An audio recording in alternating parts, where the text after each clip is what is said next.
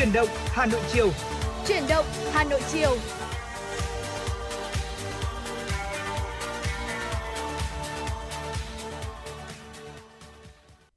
Hồng Hạnh và Tuấn Hiệp xin chào các thính giả của Hà Nội FM 96 MHz và chúng ta lại gặp nhau trong chương trình Chuyển động Hà Nội chiều ngày hôm nay. Và hôm nay thì cũng là ngày thứ tư, ngày 17 tháng 11 năm 2021. Chúc quý vị sẽ có thật nhiều sức khỏe, bình an và niềm vui quý vị nhé. Vâng ạ, xin kính chào quý vị và tất cả các bạn. À, lời đầu tiên thì cho phép uh, Tuấn Hiệp và Hồng Hạnh cùng chuyển động Hà Nội chiều sẽ được gửi lời chào và lời cảm ơn quý vị đã quan tâm lắng nghe chương trình của chúng tôi và cũng rất là cảm ơn lời chúc vừa rồi của Hồng Hạnh rất là nhiều và hy vọng rằng là trong một buổi chiều uh, giữa tuần của ngày chúng ta như thế này thì chúng ta ừ. sẽ có rất là nhiều các cái tin tức hữu ích cũng như là những cái câu chuyện uh, thú vị để cùng chia sẻ với nhau Hồng Hạnh nhé. Đúng rồi và tôi cũng thấy là gần đây thì Hà Nội cũng đã rất là đông đúc và nhộn nhịp hơn nhiều rồi. Và lúc này thì để chúng ta thể hiện tình yêu với thành phố cũng như là để chăm sóc bảo vệ sức khỏe của bản thân và xã hội thì hãy cùng nhau nhắc nhau là thực hiện thật tốt những yêu cầu mà thành phố đề ra để phòng chống dịch Covid-19 và hãy luôn ghi nhớ nguyên tắc 5K là khẩu trang, khử khuẩn, khoảng cách, không tụ tập và khai báo y tế quý vị nhé. Vâng ạ, một điều mà Tuấn Hiệp à, cũng hy vọng thôi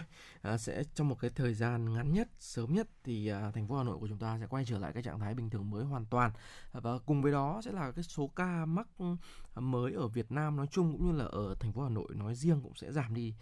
một cách rất là đáng kể giảm đi triệt để để làm sao để cho người dân của của chúng ta có có thể là vận hành công việc được thuận lợi hơn. À, và còn bây giờ thì xin mời quý vị sẽ cùng quay trở lại với chuyển động Hà Nội buổi chiều ngày hôm nay. Nếu quý vị có bất cứ những cái thông tin nào phản ánh với chúng tôi à, về các vấn đề dân sinh đời sống xã hội, à, kinh tế chính trị vân vân hoặc là à, đơn giản thôi, quý vị chỉ cần muốn nghe một cái nhạc phẩm một, uh, hoặc là muốn gửi tặng một bài hát nào đó tới người thân của mình thì quý vị hãy nhớ có hai cách thức để quý vị uh, liên lạc với chúng tôi. Đó là qua số điện thoại 024 3773 6688 hoặc là qua nền tảng mạng xã hội Facebook cùng với fanpage là Truyền động Hà Nội FM96. Và Hồng Hạnh thấy rằng là ngày hôm nay thì chúng ta cũng đang đón nhận những cái thời tiết cũng như là những không khí gió lạnh đầu mùa mà người ta thường nói rằng khi mùa mùa đông đến thì cũng là mùa mà có lẽ là mùa yêu của các cặp đôi đúng không ạ? Khi mà bên ngoài thời tiết đã lạnh rồi thì mình cũng phải được ủ ấm từ trong tim. Và Hồng Hạnh nghĩ rằng là ngày hôm nay để khởi động cho chương trình chuyển động Hà Nội chiều của chúng ta thì Hồng Hạnh và Tuấn Hiệp xin gửi đến quý vị thính giả một ca khúc với tựa đề Mùa yêu đầu do ca sĩ Đinh Mạnh Ninh thể hiện.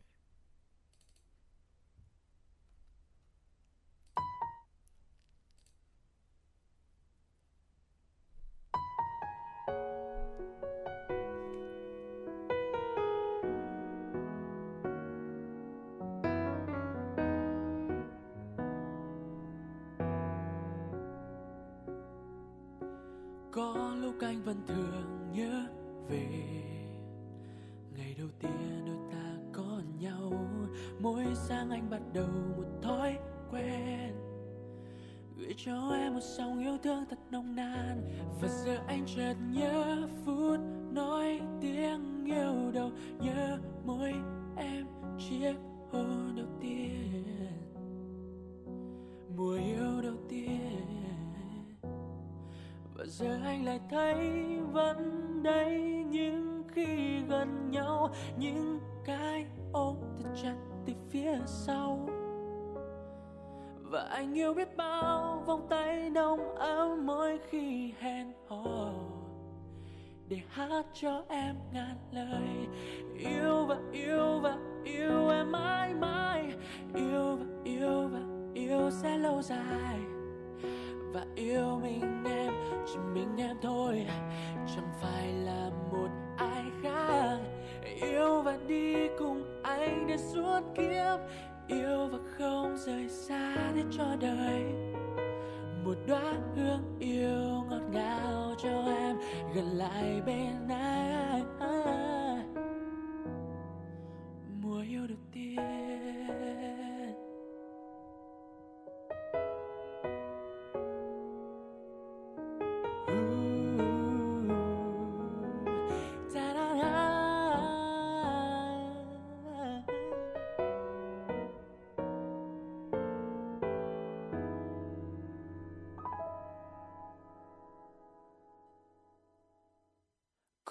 lúc anh vẫn thường nhớ về. Ngày đầu tiên đôi ta có nhau, mỗi sáng anh bắt đầu một thói quen, yeah. Gửi cho em một lời yêu thương thật nồng nàn, và giờ anh chợt nhớ phút nói tiếng yêu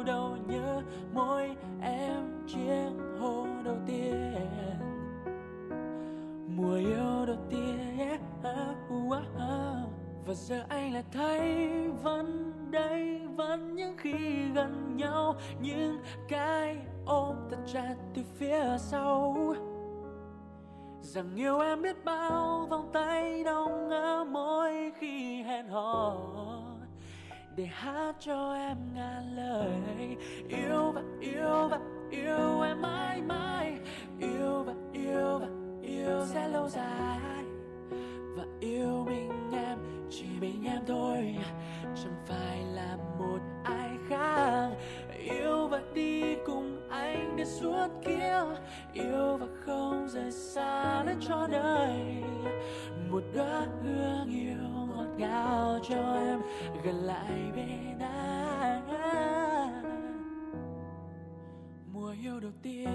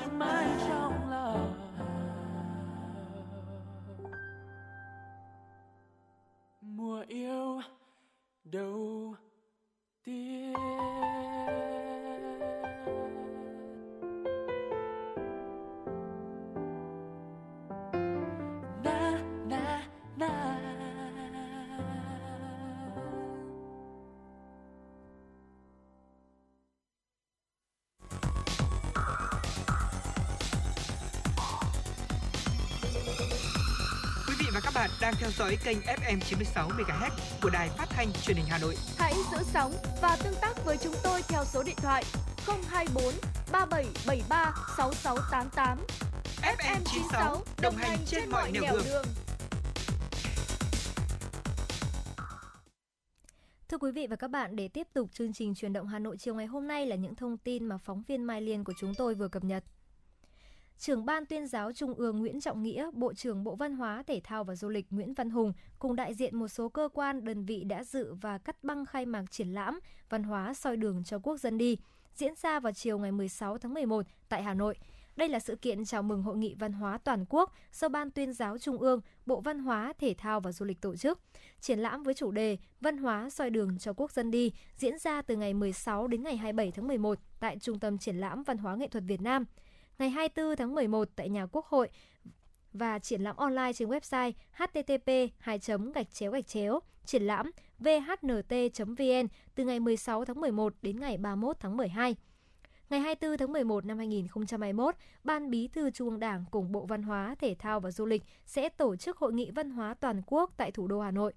Như vậy là 75 năm sau Hội nghị Văn hóa Toàn quốc lần thứ nhất, ngày 24 tháng 11 năm 1946, Hội nghị Văn hóa Toàn quốc năm 2021 có một ý nghĩa rất quan trọng nhằm khơi dậy khát vọng của toàn dân tộc để bước sang một thời kỳ mới, tập trung phát triển nhanh và bền vững đất nước. Hội nghị sẽ đánh giá thực trạng kết quả xây dựng văn hóa con người Việt Nam sau 35 năm đổi mới, từ đó đề ra phương hướng, nhiệm vụ trọng tâm công tác văn hóa văn nghệ trong giai đoạn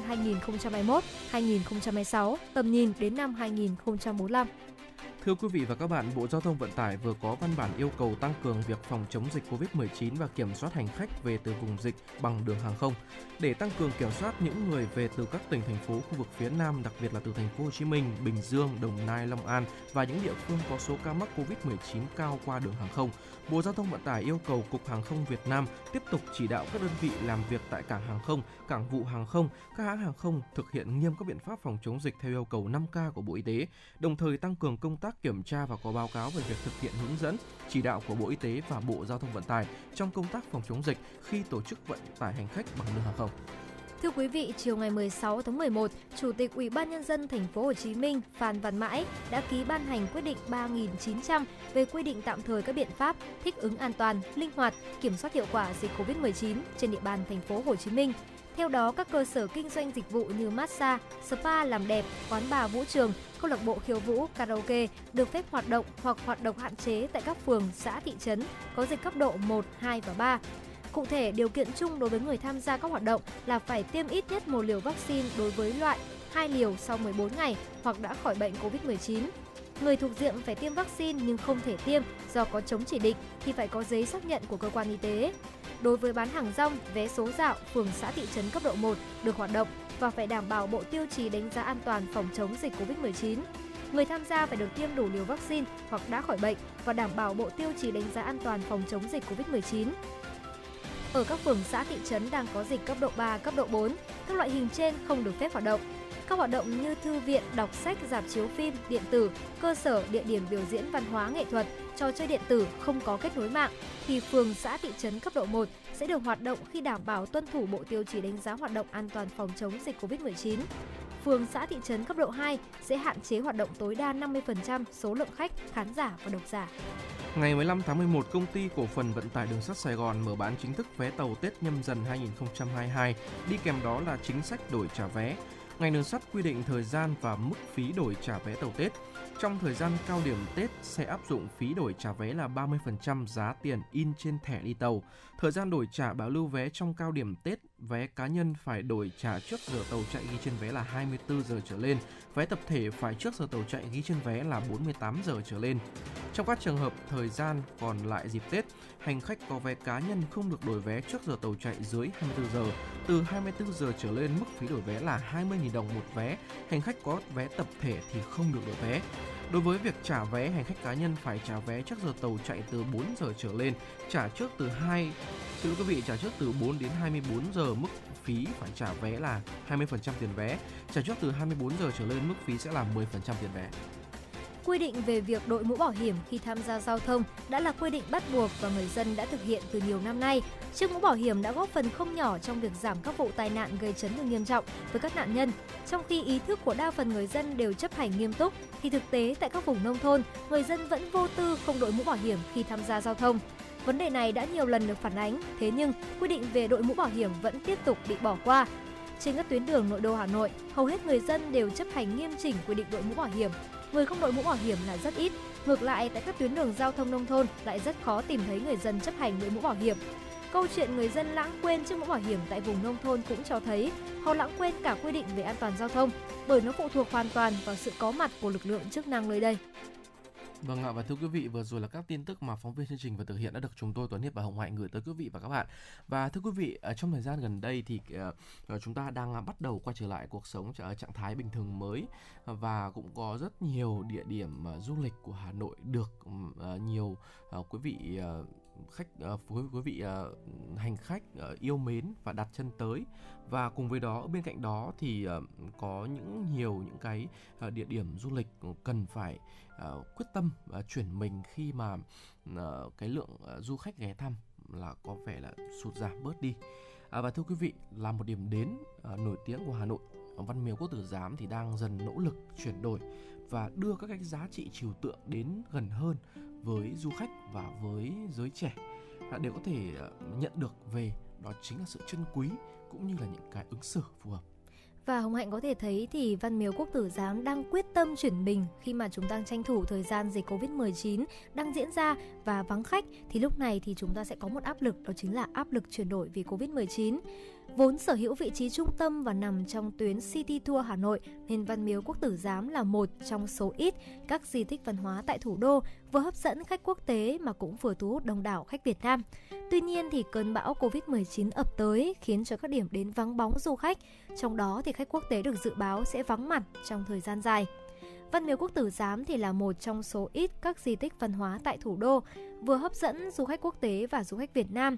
Ông Lê Xuân Kiêu, giám đốc Trung tâm Hoạt động Văn hóa Khoa học Văn Miếu Quốc Tử Giám thì cho biết, trước đây ờ, niềm vui lớn nhất của khu di tích là đón khách tham quan, nhưng bây giờ vắng lặng trong thời gian dài. Đường đi mọc rêu và không có nguồn thu. Thời gian tạm dừng này cũng chính là lúc để chúng tôi nghiên cứu cách hoạt động, đào sâu các giá trị của Văn Miếu, Quốc Tử Giám để tạo ra sản phẩm phù hợp, hấp dẫn sau đại dịch Covid-19. Vâng ạ và à, là một hướng dẫn viên à, đưa du khách tới với Văn Miếu Quốc Tử Giám trong nhiều năm thì ông Nguyễn Thế Anh à, có cho biết rằng là à, khách quốc tế thì thường dành ra khoảng từ à, 30 cho tới là 45 phút khi mà ở Văn Miếu Quốc Tử Giám. Còn với du khách nội địa thì khi mà đến đây à, vì những cái sự nổi tiếng thì có ghé qua để mà check in để mà uh, cho mọi người biết rằng là mình đã từng tới đây chứ cũng không có tìm hiểu sâu về các cái giá trị văn hóa cũng như là lịch sử. Uh, ông có cho biết rằng là ờ, không dễ tìm được nguồn tin thống nhất uh, đáng tin cậy về văn miếu quốc tử giám nên là các hướng dẫn viên thì thường là tự mày mò và tự tìm đọc các cái thông tin tài liệu cũ và nhiều hướng dẫn viên mới vào nghề muốn thuyết minh muốn chia sẻ về địa điểm này thì chủ yếu là tìm thông tin ở trên mạng internet hoặc là đi xin những đồng nghiệp và dẫn đến cái việc là có thể là thiếu sót thông tin hoặc là một cái cũng rất là khó trong cái việc truyền đạt thông tin đó là tam sao thất bản chúng ta có thể thấy rằng là các giá trị văn hóa của văn miếu quốc tử giám mới chỉ được khai thác một phần rất nhỏ để phục vụ về du lịch. Dù có hai yếu tố cấu thành là văn miếu và quốc tử giám, nhưng mà du khách chủ yếu hình dung được văn miếu, còn quốc tử giám với tư cách là trường đại học đầu tiên của Việt Nam thì chưa được thể hiện quá rõ nét. Và đó là chưa kể nhiều người chỉ coi khu di tích là nơi cầu may và cầu xin cho các kỳ thi. Vâng ạ, và thưa quý vị, thời gian qua thì các khu di tích tại Hà Nội thì đang rất là nỗ lực để có ừ. thể là phục vụ cho lượt du khách nội địa ở trong đó thì có ví dụ như là nhà tù Hỏa Lò với một cái sản phẩm mang tên là Đêm Thiêng Liêng hay là với một cái di tích cũng rất rộng lớn đó chính là Hoàng Thành Thăng Long thì có một cái tour du lịch là giải mã Hoàng Thành Thăng Long. À, còn thời gian gần đây thì Văn Miếu Quốc Tử Giám đã phối hợp cùng với các à, bạn trẻ của một uh, nhóm mang tên là Gavisto uh, ra mắt một cái dự án có tên là không gian văn hóa văn miếu quốc tử giám. Uh, cái ừ. dự án này thì uh, đưa di tích trở thành một cái không gian mở nơi cái sinh hoạt chung của các sáng kiến về vấn đề di sản hoặc là chia sẻ thông tin văn hóa lịch sử hoặc là có thể là quảng bá các hoạt động giao lưu văn hóa tại ờ, khu di tích quốc gia giám. Và tôi nghĩ rằng là chúng ta có thể cùng kỳ vọng rằng là qua các dự án văn hóa cộng đồng thì những giá trị truyền thống tốt đẹp sẽ được đánh thức, còn những điều chưa đúng thì sẽ được nhận diện và sửa đổi. Ví dụ như là việc sờ đầu rùa hay là lễ vái bia, hạ mã, giá trị của văn miếu quốc tử giám có lẽ là không phải là để mình cầu xin, cầu may, mà chính là nằm ở đạo đức và tinh thần hiếu học, tôn sư trọng đạo và những người thầy đáng kính của dân tộc. Và chắc chắn rằng là những giá trị trừu tượng sẽ tiếp tục đến gần hơn với du khách và thế hệ trẻ để nhận được sự chân quý và ứng xử phù hợp với di tích này. Vâng ạ và không chỉ riêng gì về những cái uh, di tích lịch sử văn hóa mà ngay cả rất là nhiều địa điểm du lịch thì cũng uh, cần uh, mà đến đó chính là cái lượng du khách ghé thăm và cũng cần phải cho các cái cơ hội để những cái điểm đến văn hóa nó trở thành những cái điểm đến du lịch à, Hồng Hạnh ạ. Và cái vấn đề của rất là nhiều khu di tích trong đó thì có cái vấn đề của Văn Miếu Quốc Tử Giám là du khách chỉ đến một lần và nó hiếm khi quay trở lại. À, đại dịch Covid-19 thì nó chính là một cái cơ hội để cho các uh, khu du tích uh, khu di tích có thể là chuyển đổi, có thể là áp dụng các công nghệ số để du khách có thể là hào hứng ừ. hơn trong việc đi tham quan. Uh, và trong cái bối cảnh mà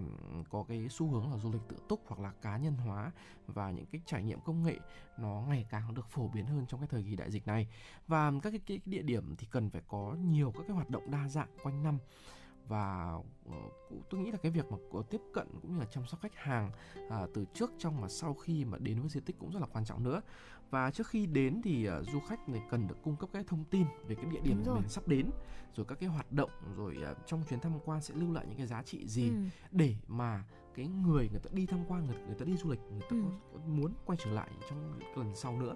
à, ví dụ là ở nếu trong văn miếu quốc tử giám đi thì chúng ta có mỗi một tấm bia có uh, thì có 82 bia đá thì đều có những cái câu chuyện về nó. Đúng rồi. Và có, những uh, câu chuyện về các tiến sĩ cùng về những quá, quá trình, phấn đấu đúng vâng, không? chính xác là như vậy ạ. À, và uh, thay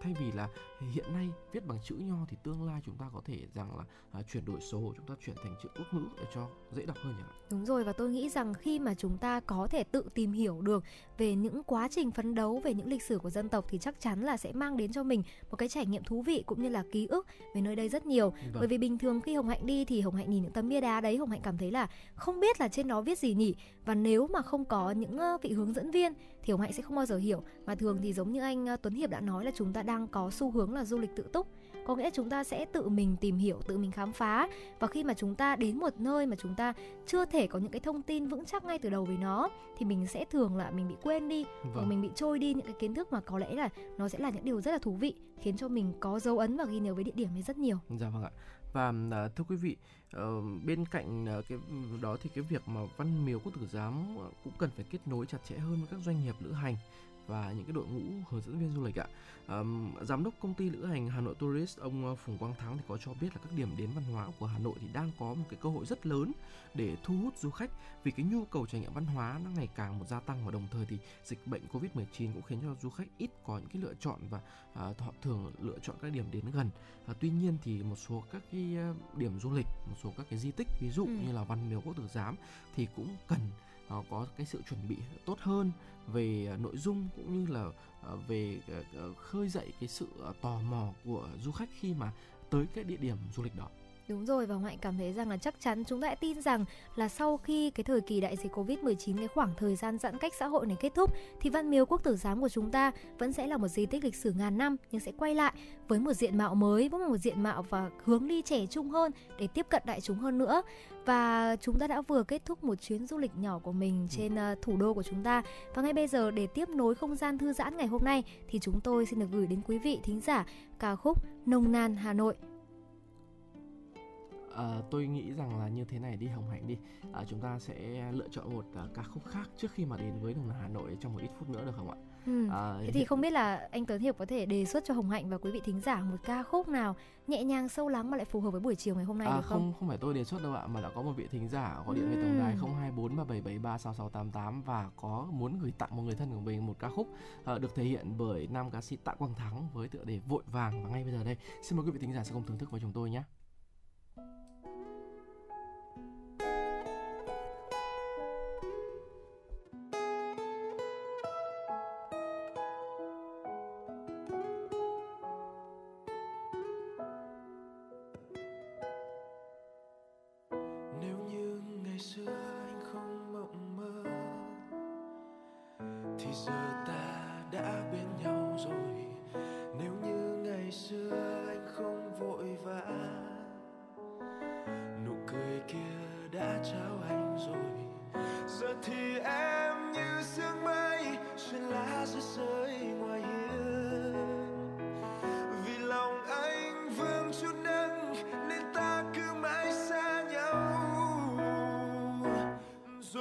function.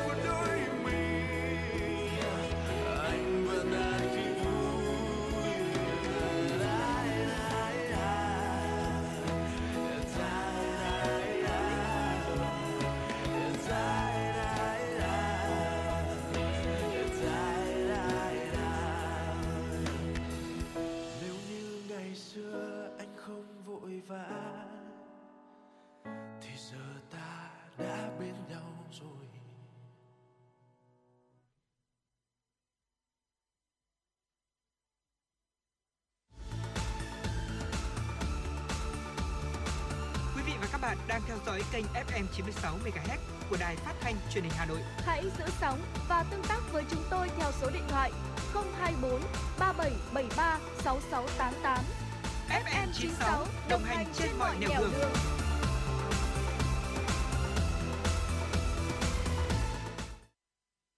Quý vị và các bạn thân mến, ngay sau đây, ờ, ngay sau ca khúc Vội vàng với sự thể hiện của nam ca sĩ Tạ Quang Thắng, thì xin mời quý vị thính giả sẽ tiếp tục đón nghe các tin tức mà phóng viên chương trình vừa thực hiện. Ờ, thưa quý vị và các bạn, Sở Y tế Thành phố Hồ Chí Minh phối hợp Hội Thầy thuốc Việt Nam, Hội Thầy thuốc trẻ Thành phố Hồ Chí Minh đã kích hoạt lại mạng lưới thầy thuốc đồng hành nhằm tăng cường tư vấn và hỗ trợ cho người bệnh COVID-19 F0 đang có xuống tăng lại trong thời gian gần đây trên địa bàn thành phố. Mạng lưới thầy thuốc đồng hành là sáng kiến của Hội Thầy thuốc trẻ Việt Nam, Hội Thầy thuốc trẻ Thành phố Hồ Chí Minh trong đợt bùng phát dịch COVID-19 vừa qua đã huy động hơn 7.000 bác sĩ trên khắp cả nước tham gia tư vấn từ xa cho hàng ngàn trường hợp F0 gặp khó khăn trong giai đoạn cao điểm của dịch bệnh trên địa bàn thành phố Hồ Chí Minh. Các thầy thuốc tình nguyện đã tư vấn và sàng lọc những trường hợp F0 có dấu hiệu nặng, kịp thời hướng dẫn người bệnh tự chăm sóc và kết nối với các tổ chức phản ứng nhanh, các trạm cấp cứu vệ tinh để cấp cứu và điều trị. Khi cần tư vấn và hỗ trợ của thầy thuốc đồng hành, người bệnh F0 hoặc người thân hãy gọi tới tổng đài 1022 bấm phím 4. Tại Đà Nẵng, sau khi thành phố nâng cấp độ phòng chống dịch lên cấp 3, tại hai phường trên địa bàn quận Sơn Trà, các biện pháp phòng dịch được lực lượng chức năng siết chặt hơn để nhanh chóng khoanh vùng, dập dịch. Trong bối cảnh thích ứng an toàn, linh hoạt, Đà Nẵng vẫn kiên trì thực hiện mục tiêu chiến lược, phong tỏa hẹp, xét nghiệm rộng, hạn chế đến mức thấp nhất ảnh hưởng đến cuộc sống sinh hoạt của người dân. Áp dụng phong tỏa mềm hơn so với trước đây, nhưng việc giám sát đến từng khu dân cư được thực hiện chặt chẽ, nhất là những khu vực điểm nóng khi các F1 đang cách ly tại nhà. Cùng với việc triển khai giám sát F1 tại nhà, thiết lập các trạm y tế lưu động điều trị F0 tại nhà chưa có triệu chứng thì việc thực hiện chiến lược phong tỏa hẹp, xếp nghiệm rộng vẫn là phương pháp cơ bản được Đà Nẵng áp dụng. Mục tiêu cao nhất hướng đến là nhanh nhất bóc tách F0. Điều này sẽ đem lại những hiệu quả nhất định trong trạng thái chung sống an toàn với dịch bệnh. Thưa quý vị, sau thời gian tạm ngừng hoạt động để phòng chống dịch bệnh thì những ngày vừa qua, lượng xe đến các trung tâm đăng kiểm xe cơ giới trên địa bàn tỉnh Đồng Nai tăng đột biến.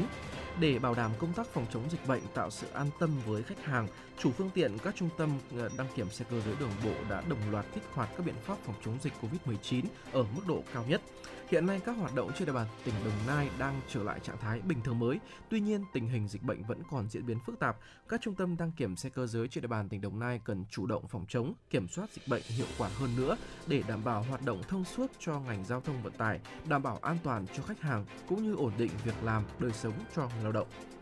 Vi phạm về tải trọng phương tiện luôn là một trong những vấn đề nóng trong công tác xử lý vi phạm về trật tự an toàn giao thông. Do vậy, ngay sau khi thành phố Hà Nội dỡ bỏ lệnh giãn cách xã hội theo tinh thần chỉ thị 16 của Thủ tướng Chính phủ để phòng chống dịch COVID-19, công tác kiểm tra xử lý xe chở quá tải trên các tuyến cao tốc đã liên tục được cảnh sát giao thông duy trì, triển khai theo kế hoạch. Chỉ sau một thời gian lái xe bị xử lý liên quan đến chở quá tải, ngày hôm nay, đại diện doanh nghiệp vận tải này đã đến cơ quan chức năng để ký những cam kết liên quan đến các quy định về trật tự an toàn giao thông. Không chỉ doanh nghiệp này mà các đơn vị vận tải thường xuyên lưu thông trên tuyến cao tốc Pháp Vân Cầu Rẽ có vi phạm luật an toàn giao thông cũng phải ký cam kết không tái phạm. Theo đại diện Cục Cảnh sát Giao thông, kế hoạch kiểm soát vi phạm chở quá tải trên tuyến cao tốc đã liên tục được triển khai thực hiện từ đầu năm. Rõ ràng duy trì xử lý vi phạm trên đường là cần thiết, nhưng đó mới chỉ là giải quyết phần ngọn. Và một khi không kiểm soát được tải trọng tại nơi bốc xếp hàng hóa, thì những vi phạm liên quan đến tải trọng vẫn cứ tiếp diễn trên các tuyến đường khác nhau.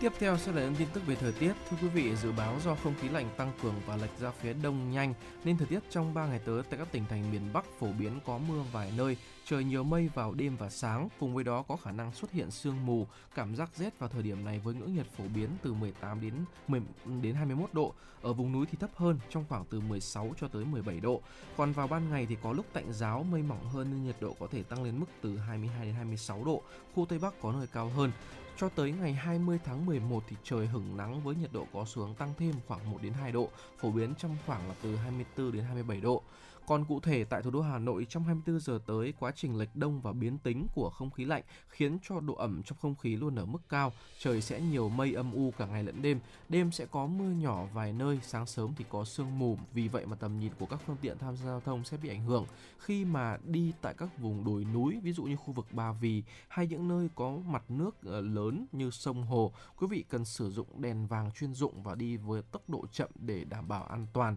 tránh những va chạm đáng tiếc. Nhiệt độ lúc này sẽ ở trong khoảng là từ 18 cho tới 20 độ. Còn về trưa chiều mai thì trời sẽ chuyển khô ráo nhưng nắng không xuất hiện, nhiệt độ tăng lên mức là từ 22 đến 24 độ. Và ngày hôm nay thì Hồng Hạnh cảm thấy rằng là chúng ta đang đón nhận những không khí lạnh này và cũng là một trong số những dạng thời tiết mà khiến chúng ta rất dễ là bị vừa lạnh cơ thể và dễ bị những cái bệnh về đường hô hấp đúng không ạ? Và vâng. ngày hôm nay thì uh, Tuấn Hiệp và Hồng Hạnh cũng sẽ gửi đến quý vị thính giả những món ăn đơn giản để chúng ta có thể làm ấm cơ thể trong mùa lạnh.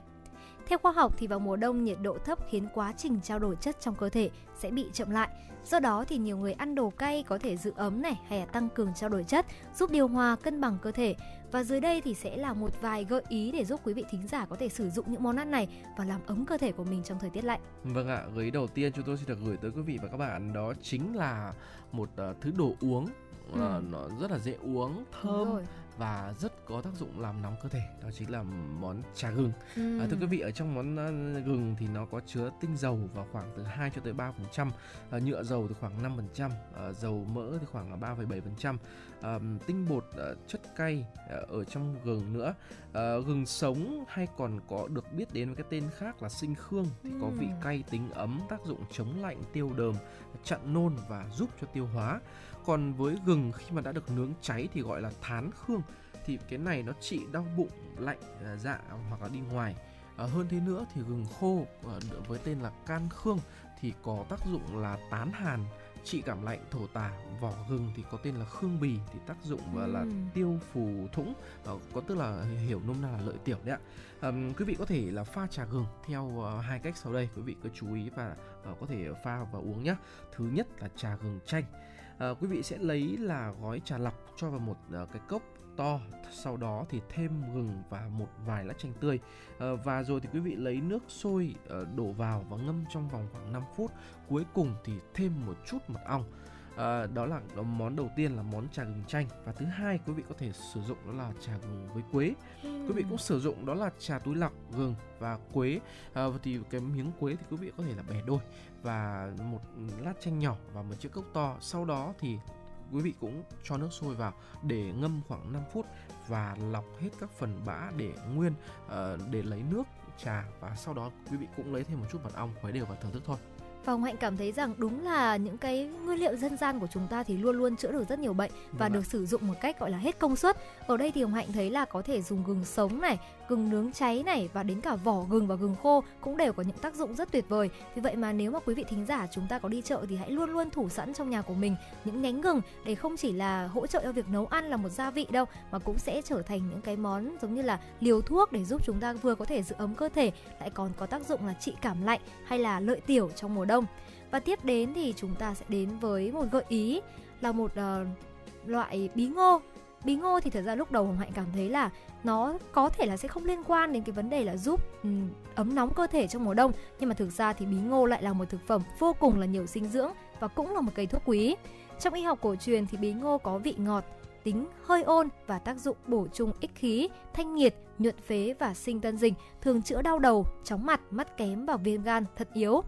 hoa bí và ngọn bí, lá bí nữa thì sẽ có tác dụng là thanh nhiệt này, mát phế, tiện tỳ và có thể sử dụng tốt với chứng là ho đàm, táo bón hay là viêm mật, uh, có thể giúp cho tiểu đường, tim mạch và huyết áp ổn định hơn. Trời lạnh thì chúng ta ăn một uh, bát canh bí ngô thì sẽ làm nhanh chóng giúp ấm cơ thể. Đặc biệt là ba dưỡng chất chính trong bí ngô là chất xơ, vitamin A và vitamin C.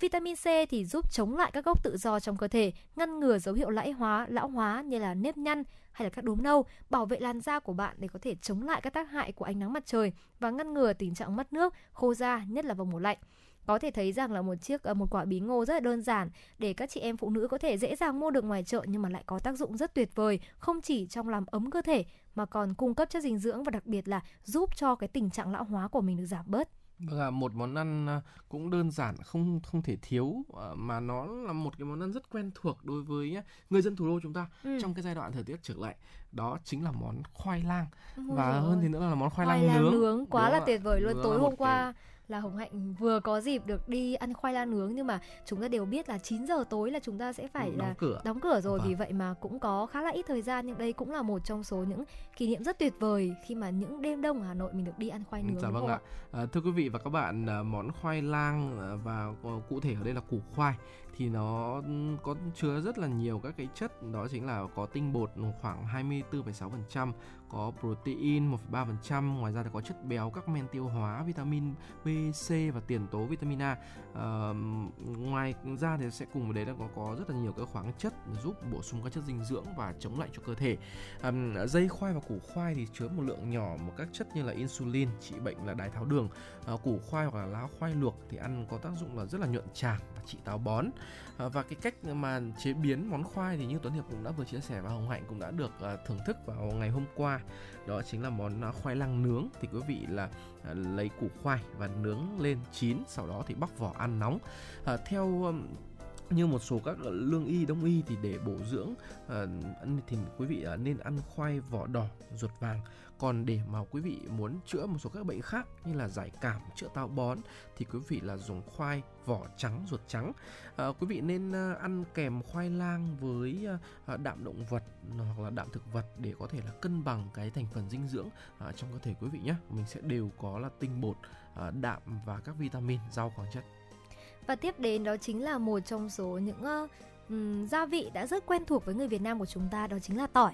Tỏi thì sẽ có giá trị sử dụng và giá trị sinh học rất cao, tăng nhiệt cho cơ thể. Tính sát trùng của tỏi thì giúp tăng cường hệ thống miễn dịch và ngăn ngừa bệnh cảm lạnh, cảm cúm và ho. Ở tỏi thì còn chứa một hợp chất gọi là elicin hiệu quả trong điều trị cảm lạnh nữa. Trong tỏi thì sẽ có các chất ờ, và một số chất dầu bay hơi hỗn hợp và oxyalis gần như nguyên chất và hai hoạt chất kháng khuẩn là allicin và galicin. Allicin thì sẽ tác dụng để ức chế các vi khuẩn và có chống nấm gây bệnh. Còn các chế phẩm từ tỏi như là tương tỏi, rượu tỏi, uh, thuốc tỏi để sông thì có thể sử dụng trong bối cảnh dịch Covid-19 để chúng ta có thể bổ sung tăng cường sức đề kháng và chúng ta hoàn toàn là có thể ăn tỏi sống này hoặc là làm các gia vị để cho món ăn của chúng ta dậy mùi hơn. Và đặc biệt là trong thời tiết mùa đông này mà chúng ta có những món ăn xào này xào nóng mà lại còn có hương vị tỏi thơm phức nữa thì chắc chắn là sẽ khiến cho cái món ăn của mình thêm hấp dẫn và cái mùi thơm của nó thì cũng rất là tuyệt vời nữa. À, một lựa chọn khác của tôi nếu mà khi mà nghĩ đến tỏi đó là các cái món ăn cháy tỏi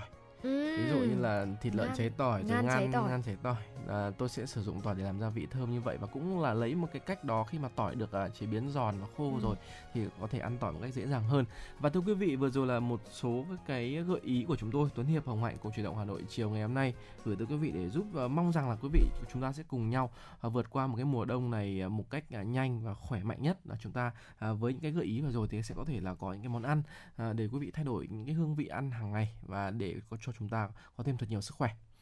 À, Vâng. và vừa rồi vừa rồi thì à, Hồng Hạnh đã mong muốn được gửi tặng quý vị thính giả ca khúc Nồng nàn Hà Nội đúng không ạ? Và còn chờ gì nữa? Bây giờ mình sẽ cùng nhau thưởng thức ca khúc này ngay thôi.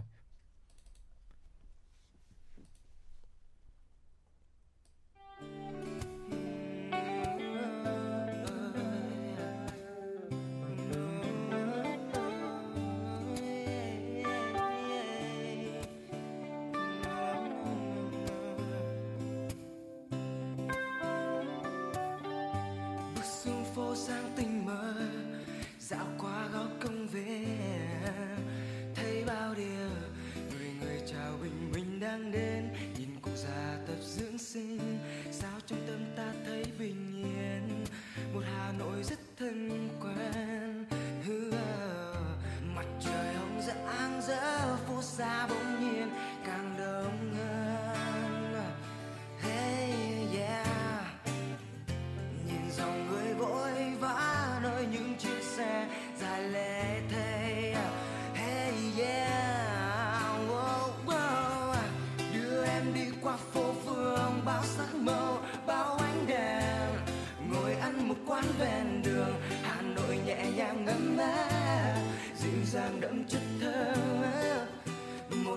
xa một cảm giác lòng chợt nhớ. Oh yeah. đưa em đi qua thăng trầm bao tháng năm đã úa màu gọi tên từng phố cổ, chiều nhạt nhòa hồ gươm lưu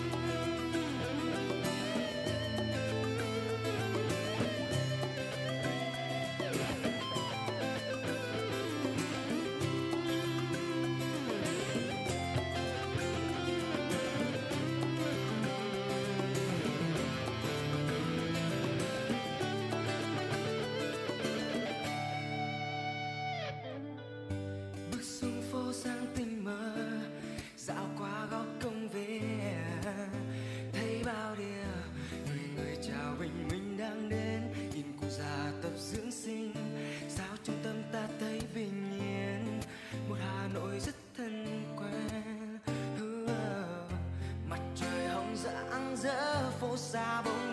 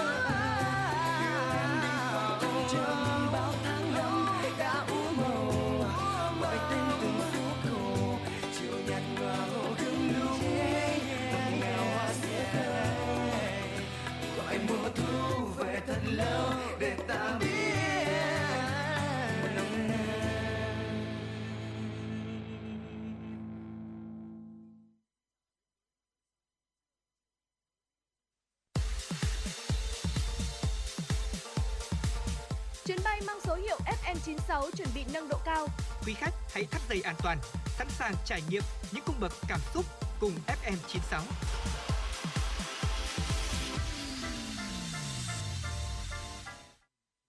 Thưa quý vị, để tiếp tục chương trình chuyển động Hà Nội chiều ngày hôm nay là những tin tức đáng chú ý mà phóng viên Mai Liên của chúng tôi vừa cập nhật.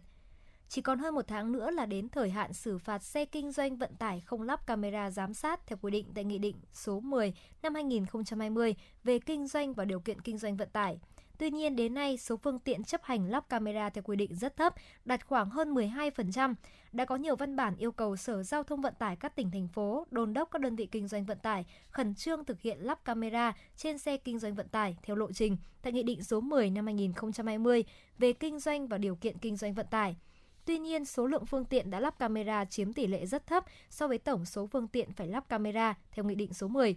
Để đảm bảo việc lắp camera giám sát trên xe kinh doanh vận tải đúng quy định, Chính phủ, Tổng cục Đường bộ Việt Nam đã kiến nghị Bộ Giao thông Vận tải có văn bản gửi Ủy ban Nhân dân các tỉnh, thành phố, chỉ đạo Sở Giao thông Vận tải tuyên truyền, đồn đốc các đơn vị kinh doanh vận tải thực hiện lắp đặt camera trên phương tiện theo đúng các quy định hiện hành.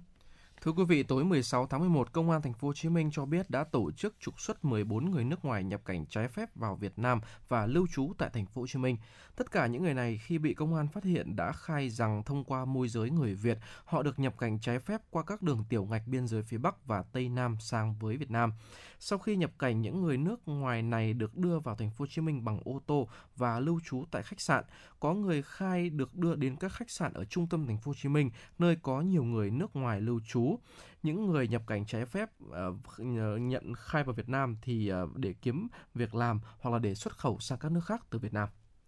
Thưa quý vị, tại Ấn Độ có một khu chợ mà ở đó chỉ có những người phụ nữ điều hành. Khu chợ này được xem là đã giúp phá vỡ những định kiến và nâng cao tầm quan trọng của phụ nữ trong xã hội Ấn Độ. Đối với khoảng 5.000 phụ nữ bán hàng, những quầy hàng của họ tại Nupi Ketel, một khu chợ có từ thế kỷ 16, chỉ có phụ nữ điều hành, là một điều gì đó rất đáng tự hào bởi nó phá vỡ định kiến xã hội về vai trò của người phụ nữ ở bang Manipur của Đông Bắc Ấn Độ. Khu chợ này ra đời khi đàn ông tham gia vào các cuộc chiến tranh và phụ nữ có trách nhiệm gánh vác kinh tế gia đình cũng như tham gia vào công việc đồng áng. Đến nay, dù phụ nữ không còn là người duy nhất chăm lo và kiếm sống trong gia đình, nhưng tập tục này vẫn được lưu giữ trong khu chợ, nên chỉ những phụ nữ đã kết hôn mới được buôn bán tại đây. Thưa quý vị, để chuẩn bị đối phó với làn sóng dịch bệnh COVID-19 mới có thể xảy ra tại Nhật Bản, chính phủ nước này vừa đưa ra các biện pháp tổng thể đối phó với dịch bệnh. Biện pháp đầu tiên là tăng cường năng lực cho các cơ sở y tế, nâng khả năng tiếp nhận nhập viện điều trị lên 37.000 người cùng một lúc, tức là tăng khoảng 30% so với năng lực điều trị hiện tại. Biện pháp thứ hai là thương mại hóa thuốc điều trị COVID-19 dạng uống cho những bệnh nhân nhẹ vào cuối năm. Biện pháp thứ ba là nâng cao khả năng miễn dịch với việc triển khai mũi vaccine tăng cường cho các đối tượng đã tiêm hai mũi vaccine. Ngoài ra, Nhật Bản cũng đã sẽ mở rộng việc xét nghiệm miễn phí COVID-19 cho toàn bộ người dân nếu dịch bệnh bùng phát trở lại. Việc ban hành các biện pháp tổng thể đối phó với COVID-19 là sự chuẩn bị của Nhật Bản cho làn sóng trỗi dậy ờ, lây nhiễm thứ 6 trong cả nước. Ờ, các chuyên gia y tế cho rằng đây là sự chuẩn bị cần thiết để giảm thiệt hại và kiểm soát tốt tình hình dịch bệnh ở trong tương lai. Thưa quý vị và các bạn, thì ngày hôm nay chúng ta đã vừa kết thúc những thông tin nóng hổi mà chúng tôi vừa cập nhật. Và ngay sau đây thì chúng ta hãy cùng đến với một chủ đề mà có lẽ là rất nhiều những bạn giới trẻ cũng như là những thế hệ chúng ta đang quan tâm đó chính là sự nở rộ của những phong trào streamer và TikTok. Liệu chúng ta có thật là ngồi chém gió cũng có thể kiếm được trăm triệu một tháng hay không? Thì đây chắc chắn là câu hỏi của rất nhiều bạn trẻ cũng như là rất nhiều những uh, bác trung niên những thế hệ đi trước cũng đã đặt ra câu hỏi là giới trẻ hiện nay thì liệu chỉ có ngồi chém gió chia sẻ với mọi người thì liệu có thể có một nguồn thu nhập ổn định hay không? Thì ở đây thì Hồng Hạnh thấy rằng là rất nhiều bạn trẻ đã có một nhận xét rằng là streamer chẳng cần phải bỏ ra chất xám, chỉ cần ngồi chém gió cũng có thể kiếm được cả trăm triệu mỗi tháng và liệu nghề streamer có ngồi mát ăn bát vàng như mọi người đã nghĩ hay không? Khoảng vài năm trở lại đây thì cụm từ streamer hay streaming xuất hiện rất nhiều trên nền tảng trực tuyến hay các trang mạng xã hội và có khá nhiều người thì chưa hiểu hết định nghĩa của hai từ này. Đầu tiên, streaming là một hoạt động truyền tải những dòng nội dung được phát trực tiếp trên mạng thông qua các nền tảng phát trực tuyến như là YouTube, Facebook hay là TikTok và còn streamer là một người thực hiện hoạt động uh, hoạt động đó. Vâng ạ, à, vừa rồi là Hồng Hạnh đã có gửi tới quý vị là ờ, về định nghĩa công việc uh, stream uh, ừ. nó là về uh, mảng streaming uh, cũng uh, là có thể là hát hò nhảy múa chơi game trao đổi trò chuyện điện thoại à, ừ. uh, trò chuyện với mọi người uh, còn người mà để làm những cái việc đó thì được gọi là streamer uh, và uh, với những cái kiến thức ít ỏi của cá nhân tôi thì uh, tôi cũng uh, đã từng theo dõi một số các người làm stream ừ. và cũng được rất nhiều các bạn trẻ đón nhận thì tôi thấy rằng là uh, cái suy nghĩ rằng là chỉ cần uh, ngồi nói chỉ cần ngồi chém gió mà để ừ. có thu nhập thì thực sự là một điều rất khó khăn. À, bởi vì là rằng là quý vị thường thử tưởng tượng ra là trong cái giai đoạn không có dịch thì ừ. chúng ta không nói. Nhưng mà cái giai đoạn dịch bệnh vừa rồi đúng không ạ? Chúng ta ở nhà 24 trên 7 và, và trong khoảng thời quãng thời gian khoảng tầm từ 3 đến 4 tháng thì cứ hàng ngày cái người làm stream phải uh, online trên máy tính phải uh, lên mạng trực tuyến và phát ra những cái nội dung từ phía họ tới khán giả thì ờ, họ rất là đau đầu khi mà không biết rằng là ngày hôm sau mình phải mình phải truyền tải thông tin gì tới khán giả. Và ở đây thì Mạnh có thấy rằng là anh Tuấn Hiệp cũng có bảo là có theo dõi một số streamer thì không biết là anh Tuấn Hiệp có thể chia sẻ cho Hồng Hạnh và khán thính giả là một số streamer mà anh Tuấn Hiệp có theo dõi từ ngày xưa và trong giai đoạn hiện nay thì liệu có một nhân vật mới nào mà anh cảm thấy khá là ấn tượng không? À, vâng ạ, với những cái tên tuổi mà mà đã có một cái thời gian streaming cũng là một thời gian lâu rồi thì ừ. có thể kể tới uh, quý vị chắc là sẽ có nhiều các quý vị thính giả mà đang nghe đài sẽ biết thôi. Đó là bộ tứ hoàng streamer. Đúng rồi. Bao gồm là có Phùng Thanh Độ với Đúng nickname rồi. là Missy Gaming. Ừ. Có um, Semesis là một uh, anh chàng béo là tôi không nhớ cả họ cả tên nhưng mà ừ. tên của anh ta là uh, tên là Hoàng à hiếu hiếu. Còn rồi, hiếu còn uh, còn uh, một người rất là còn hai người rất là gầy. Một người thì tên là hoàng với nghệ danh là virus, virus. và một người tên là khoa với nghệ danh là piu piu là được gọi là bộ tứ hoàng streamer thì trong cái giai đoạn khoảng vừa rồi là khi mà chúng ta giãn cách xã hội thì cả bốn streamer này đều hoạt động rất năng nổ ừ. trong ờ, uh, công việc stream và đưa các cái nội dung truyền tải các cái nội dung tới khán giả nhưng mà mới thời gian gần đây thì cũng đã có một uh, vài người một hai người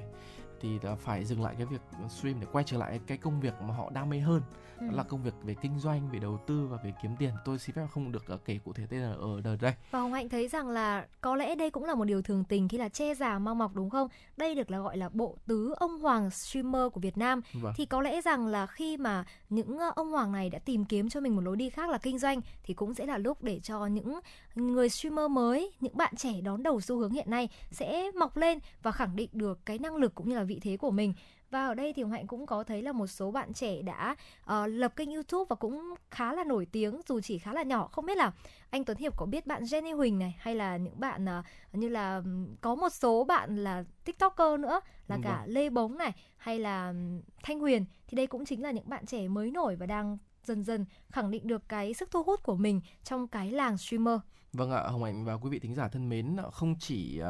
uh, quý vị thấy rằng là họ lên mạng, họ ngồi nói chuyện và họ uh,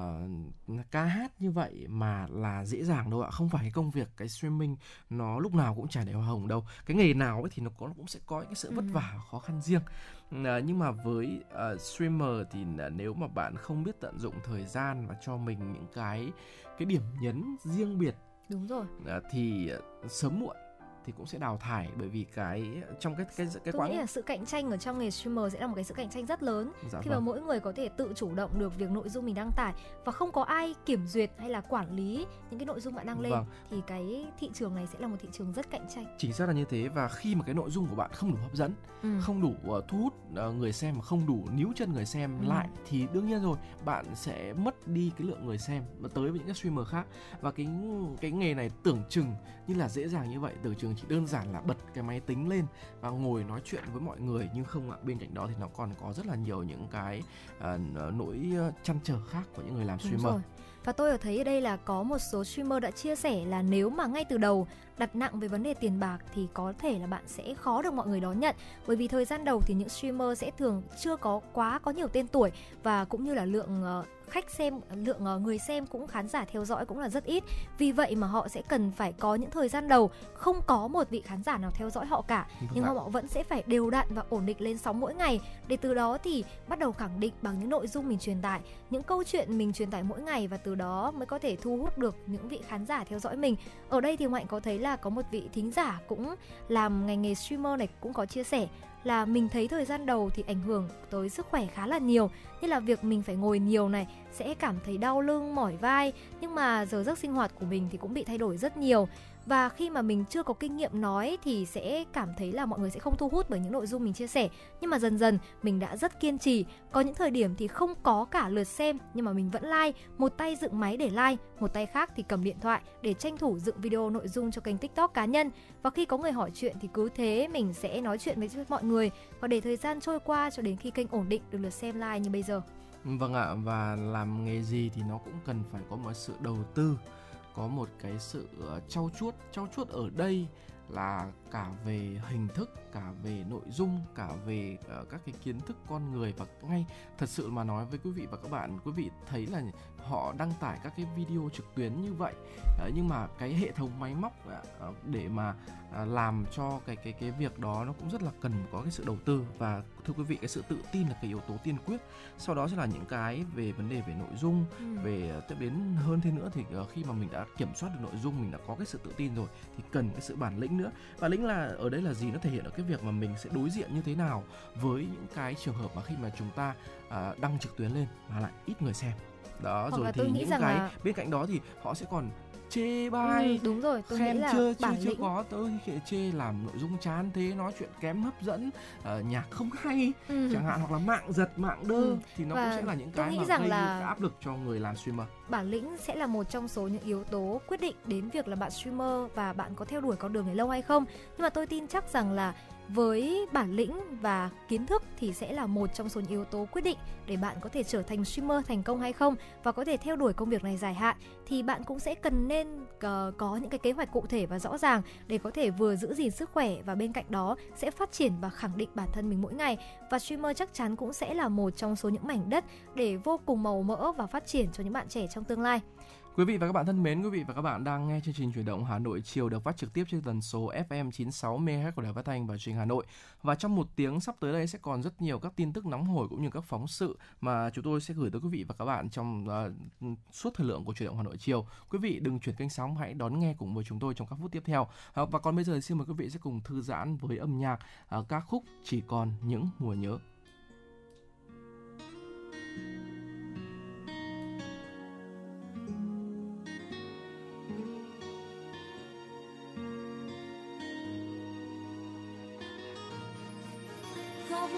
Nay nơi mình quen nhau.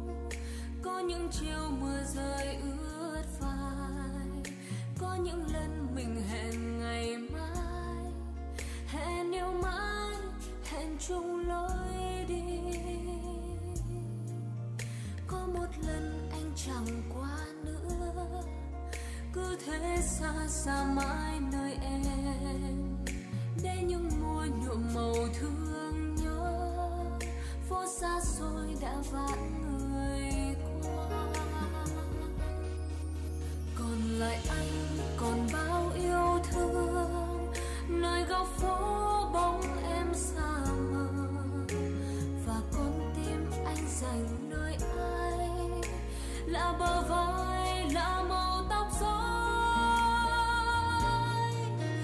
Mùa thu sang hàng cây sao xa. Lá rơi đây đã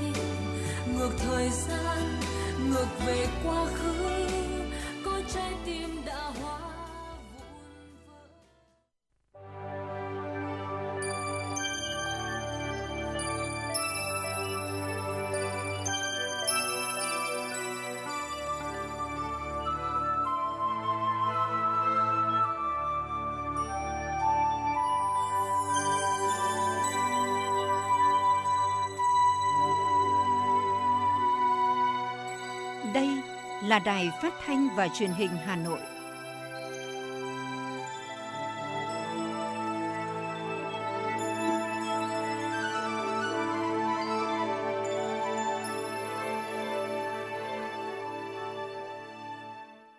Quý vị và các bạn thân mến, bây giờ là 17 giờ ngày 17 tháng 11 năm 2021. Chương trình chuyển động Hà Nội chiều của chúng tôi đang được phát trực tiếp trên tần số FM 96 MHz của Đài Phát thanh và Truyền hình Hà Nội. Chương trình cũng đang được phát trực tuyến trên website hanoitv.vn. Mở đầu chương trình, chúng tôi xin chuyển đến quý vị và các bạn những tin tức đáng quan tâm.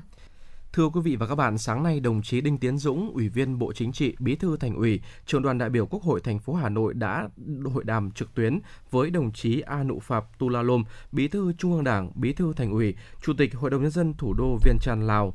Tham dự tại điểm cầu Hà Nội có đại sứ Cộng hòa Dân chủ Nhân dân Lào tại Việt Nam, đại diện lãnh đạo Ban đối ngoại Trung ương cùng các đồng chí trong Ban thường vụ Thành ủy và lãnh đạo một số sở ngành thành phố.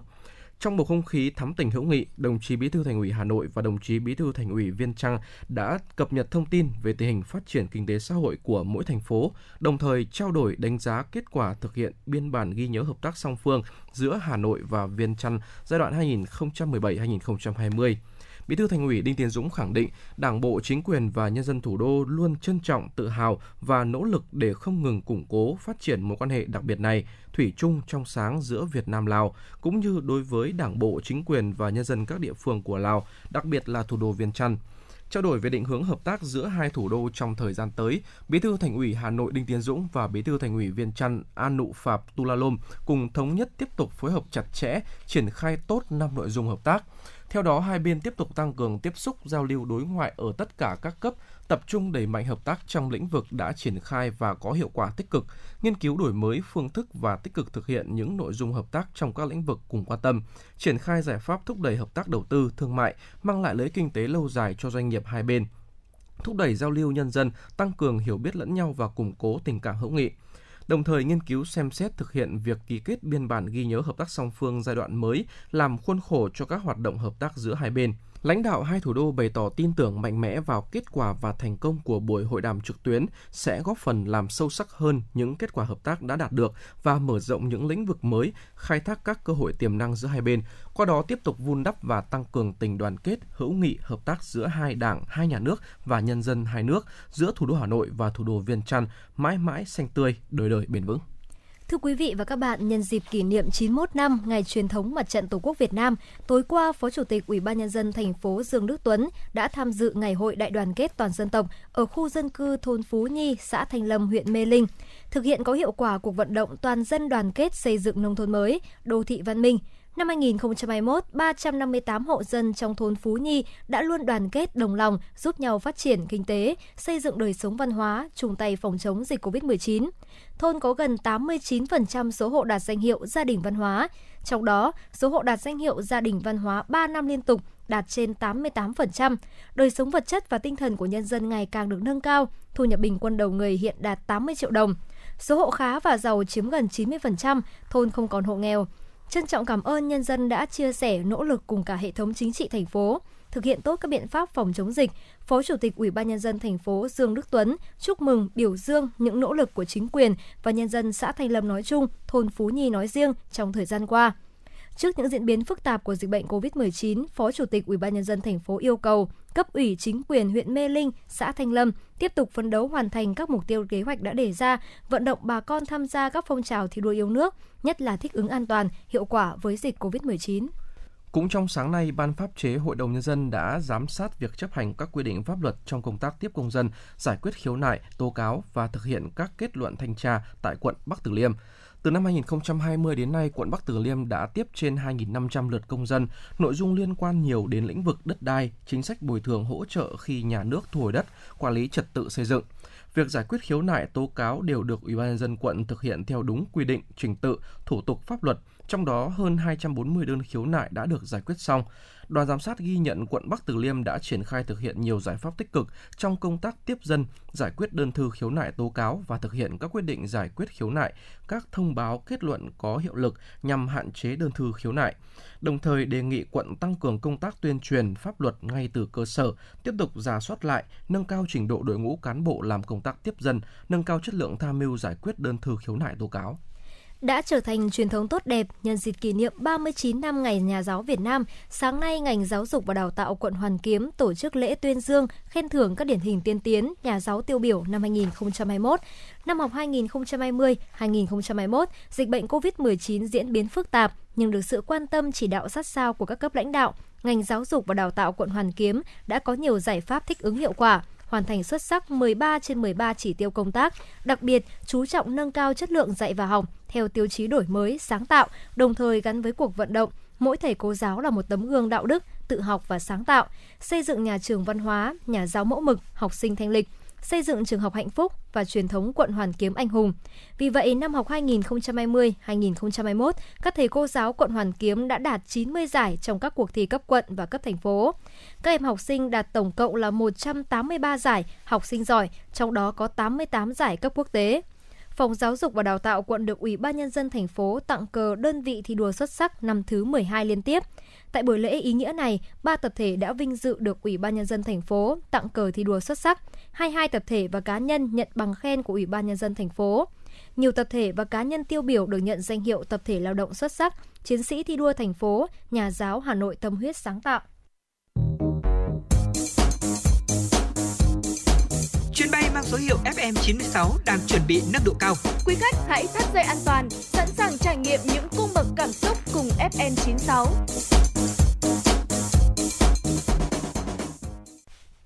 Thưa quý vị và các bạn, giữa bối cảnh dịch COVID-19 đang còn diễn biến phức tạp, để thúc đẩy tăng trưởng ngành nông nghiệp cũng như đảm bảo nguồn cung thực phẩm an toàn dịp cuối năm và dịp Tết Nguyên đán cho người dân, Sở Nông nghiệp và Phát triển Nông thôn Hà Nội cũng đã phối hợp với các địa phương để triển khai các phương án sản xuất, kế hoạch chăn nuôi, đáp ứng nhu cầu tiêu dùng của người dân.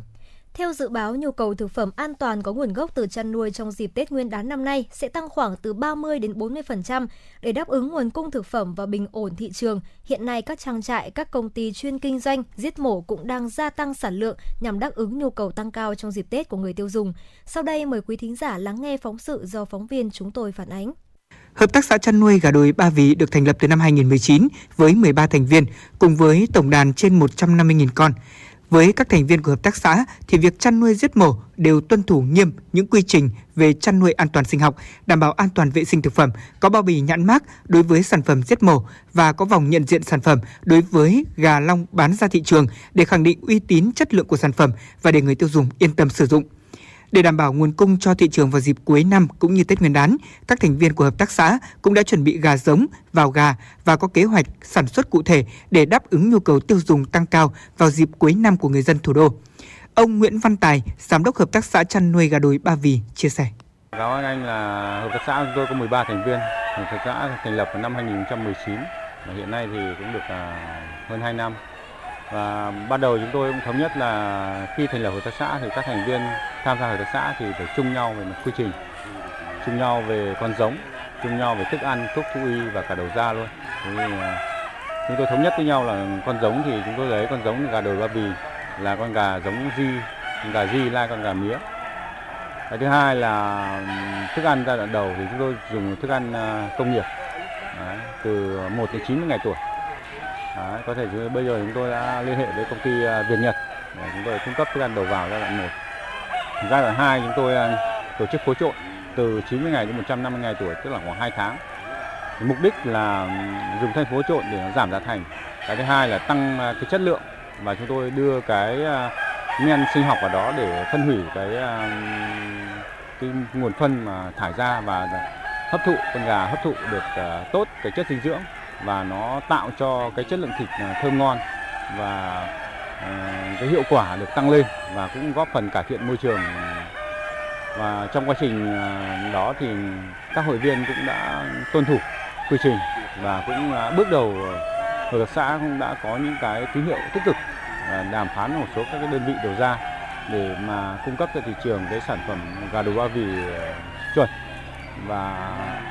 tăng cái thu nhập cho bà con xã viên. Có thể nói hiện nay thì cái sản phẩm thì cũng rất là đa dạng và cũng phong phú. Kể cả từ nay đến dịp Tết thì chúng tôi dự báo về nguồn cung của trong hợp tác xã cũng như ở thị trường Ba Vì nói chung thì cũng đủ số lượng để cung cấp cho thị trường. À, cốt sao là cái tình hình à, dịch bệnh Covid mà ổn định thì à, các cái, cái nhu cầu của người ăn à, tăng lên thì đó là những cái à, tín hiệu tích cực và cũng là cái điều kiện để mà cái sản phẩm nó được phát triển ổn định. Đối với hợp tác xã sản xuất và kinh doanh sản phẩm nông nghiệp Phúc Thọ với 7 thành viên và tổng đàn trên 1.000 con chăn nuôi theo hướng an toàn sinh học, cũng đã thống nhất phương án sản xuất và đảm bảo nguồn cung thực phẩm tiêu dùng cho người dân vào dịp cuối năm và Tết Nguyên đán. Hiện nay, mỗi ngày hợp tác xã cũng đã cung ứng ra thị trường gần 2 tấn lợn thịt và các sản phẩm chế biến từ thịt bán theo chuỗi và cửa hàng tiện ích do hợp tác xã phát triển, tạo đầu ra ổn định cho các thành viên hợp tác xã và sản phẩm thịt lợn sinh học cũng được nhiều người tiêu dùng đón nhận bởi chất lượng thơm ngon, yên tâm về vấn đề vệ sinh an toàn thực phẩm. Ông Nguyễn Hưng Thỉnh, Giám đốc Hợp tác xã Sản xuất và Kinh doanh Sản phẩm Nông nghiệp Phúc Thọ, xã Thọ Lộc, huyện Phúc Thọ cho hay. Với sự quan tâm của Sở Nông nghiệp và Trung tâm Phát triển à, Nông nghiệp thành phố Hà Nội kết hợp với sự lãnh đạo của huyện ủy ban nhân Phúc Thọ để đã hướng dẫn và chỉ dẫn cho chúng tôi. Cho đến nay có thể nói là mô hình của chúng tôi đã và đang được đi đúng hướng. Tuy rằng có chậm nhưng mà rất chắc. Cái việc mà xây dựng cái mô hình này thì nó giúp ích được cho thứ nhất là cho những người trực tiếp sản xuất và trực tiếp chăn nuôi và những người tiêu dùng. Nhận ra nhận biết ra được cái thế nào là thực phẩm an toàn thế nào là thực phẩm uh, sinh học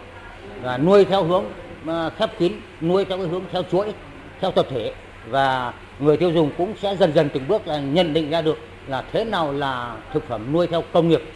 Thế thì cho đến bây giờ là là là, là cơ sở tôi đã cũng có mỗi một ngày là một đông khách à, tham gia. Và các cái à, cơ quan rồi à, người tiêu dùng là đến à, hợp đồng đăng ký để mà mua cũng tương đối từng bước nhất là thời gian à, gần đây thì thực phẩm nó có một thời kỳ nó lên rất vọt, nhưng mà thời gian hiện tại thì nó xuống, nó giảm cũng cũng rất sâu. Chính vì thế cho nên là gây ra một cái khó, một cái khó khăn nhất định cho những người chăn nuôi. Và hiện nay thì mặt bằng của những người chăn nuôi thì tôi quan sát thì thấy là rất khó khăn. Mà từ nay đến ờ, Tết âm lịch thì chỉ còn còn mất 3 tháng nữa thôi. Nhưng mà theo tôi nhận định là khả năng nếu mà nhà nước mà có những cái ờ, điều tiết mà đảm bảo thì à, tỷ lệ lợn hơi nó sẽ không bị lên. Nhưng mà nếu cứ như thế này, cứ đà này thì tôi nhận định là khả năng là nó lên. Nó lên mà nó lại lên rất cao.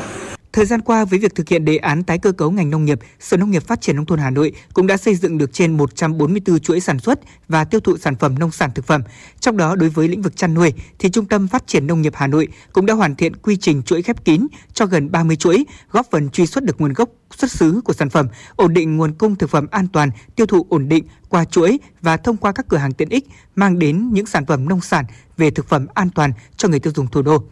Ông Hoàng Kim Vũ, Phó Giám đốc Trung tâm Phát triển Nông nghiệp Hà Nội cho biết. Thì ờ, trung tâm đẩy mạnh các cái à, tuyên truyền phổ biến các cái quy trình à, về chăn nuôi à, an toàn à, sinh học và đặc biệt là hướng tới chăn nuôi à, Việt Gáp, chăn nuôi hữu cơ và à, nếu khi mà áp dụng tốt các cái quy trình này thì sẽ giảm thiểu được cái việc mà à, và cũng như là quản lý tốt cái, cái việc sử dụng các thuốc kháng sinh các chất bổ trợ uh, phối trộn trong uh, thức ăn uh, chăn nuôi và tạo ra các sản phẩm chăn nuôi có chất lượng an toàn thực phẩm cung cấp cho người tiêu dùng thủ đô cũng như là các tỉnh thành. Chăn nuôi an toàn thực phẩm thì sẽ tạo ra cái khối lượng sản phẩm chăn nuôi an toàn an toàn thực phẩm. Nói lại từ đầu à, chăn nuôi sinh học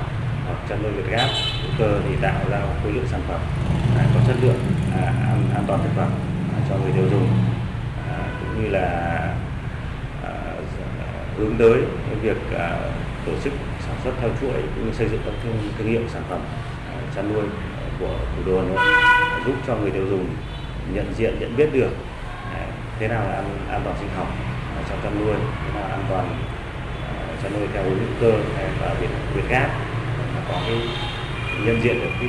nhãn hiệu thương hiệu à, sản phẩm chăn nuôi của Hà Nội à, để có cái sự uh, lựa chọn tiêu dùng. À, cái lợi ích việc uh, chăn nuôi an toàn sinh, sinh học thì uh, sẽ gắn với cái cái cái cái, cái xây dựng các cái chuỗi liên kết đấy, thì sẽ quản lý tốt đấy, cái việc uh, đầu vào đấy, cũng như là đầu ra uh, trong cái chăn nuôi nâng cao cái giá trị gia tăng đấy, và thúc đẩy cái việc mà các cái kênh phân phối trên thị trường bằng cũng như là công tác quản lý à, bảo quản cả các cái sản phẩm bằng các cái trang thiết bị như mà các cái nước à, tiên tiến à, đã và đang làm hiện nay. Hiện nay cùng với việc thúc đẩy phát triển mở rộng mô hình chăn nuôi an toàn sinh học, Hà Nội cũng đang tập trung xây dựng các chuỗi liên kết xây dựng chuỗi sản xuất và tiêu thụ khép kín, đang góp phần tổ chức lại ngành chăn nuôi gắn với việc sản xuất với thị trường tiêu thụ. Qua đó góp phần nâng cao giá trị kinh tế cho các sản phẩm chăn nuôi an toàn sinh học, tối đa hóa lợi ích cho người chăn nuôi, trong khi người tiêu dùng được sử dụng sản phẩm có nguồn gốc động vật an toàn, đảm bảo sức khỏe cho người tiêu dùng với giá cả hợp lý, tương xứng với chất lượng của sản phẩm. Các sản phẩm qua các chuỗi liên kết sản xuất tiêu thụ sẽ đảm bảo đáp ứng được nhu cầu sử dụng thực phẩm sạch và an toàn, truy xuất được nguồn gốc xuất xứ để người tiêu dùng thủ đô yên tâm khi sử dụng trong dịp Tết Nguyên đán năm nay. Thưa quý vị, để tiếp tục thư giãn với chương trình chuyển động Hà Nội chiều ngày hôm nay, chúng tôi xin gửi đến quý vị thính giả một ca khúc với tựa đề Nhớ mùa thu Hà Nội.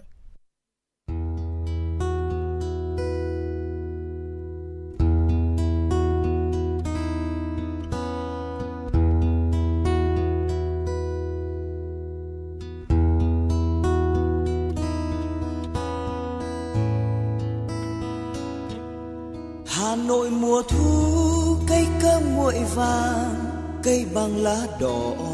nằm kề bên nhau. Phố xưa nhà cổ, mái ngói thâm nâu. Hà Nội mùa thu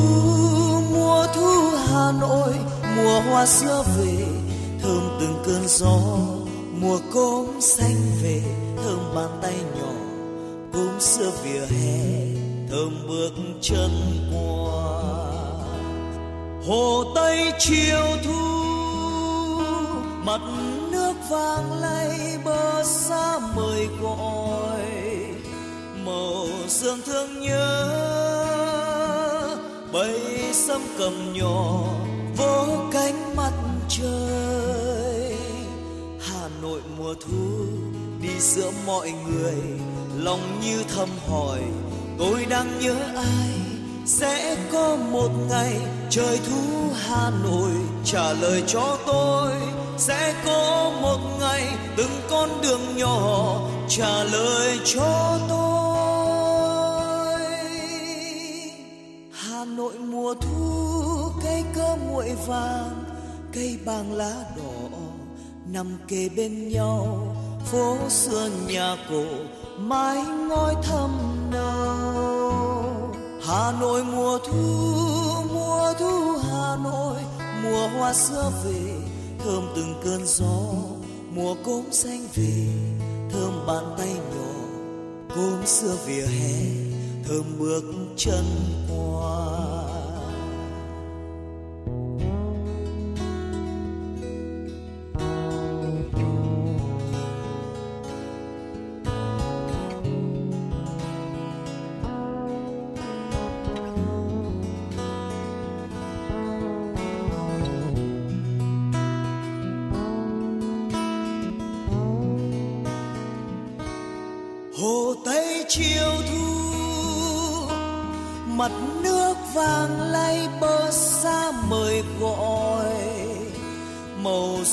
Thương nhớ. Bầy sâm cầm nhỏ vỗ cánh mặt trời. Hà nội mùa thu đi giữa mọi người. Lòng như thầm hỏi, tôi đang nhớ ai? Sẽ có một ngày trời thu hà nội. Trả lời cho tôi, sẽ có một ngày từng con đường nhỏ. Trả lời cho tôi hồ tây chiều thu, mặt nước vàng lay bờ xa mời gọi, màu sương thương nhớ. Bầy sông cầm nhỏ vỗ cánh mặt trời. Hà nội mùa thu đi giữa mọi người, lòng như thầm hỏi, tôi đang nhớ ai? Sẽ có một ngày trời thu hà nội trả lời cho tôi. Sẽ có một ngày từng con đường nhỏ trả lời cho tôi. Hà nội mùa thu mùa thu hà nội. Nhớ đến một người để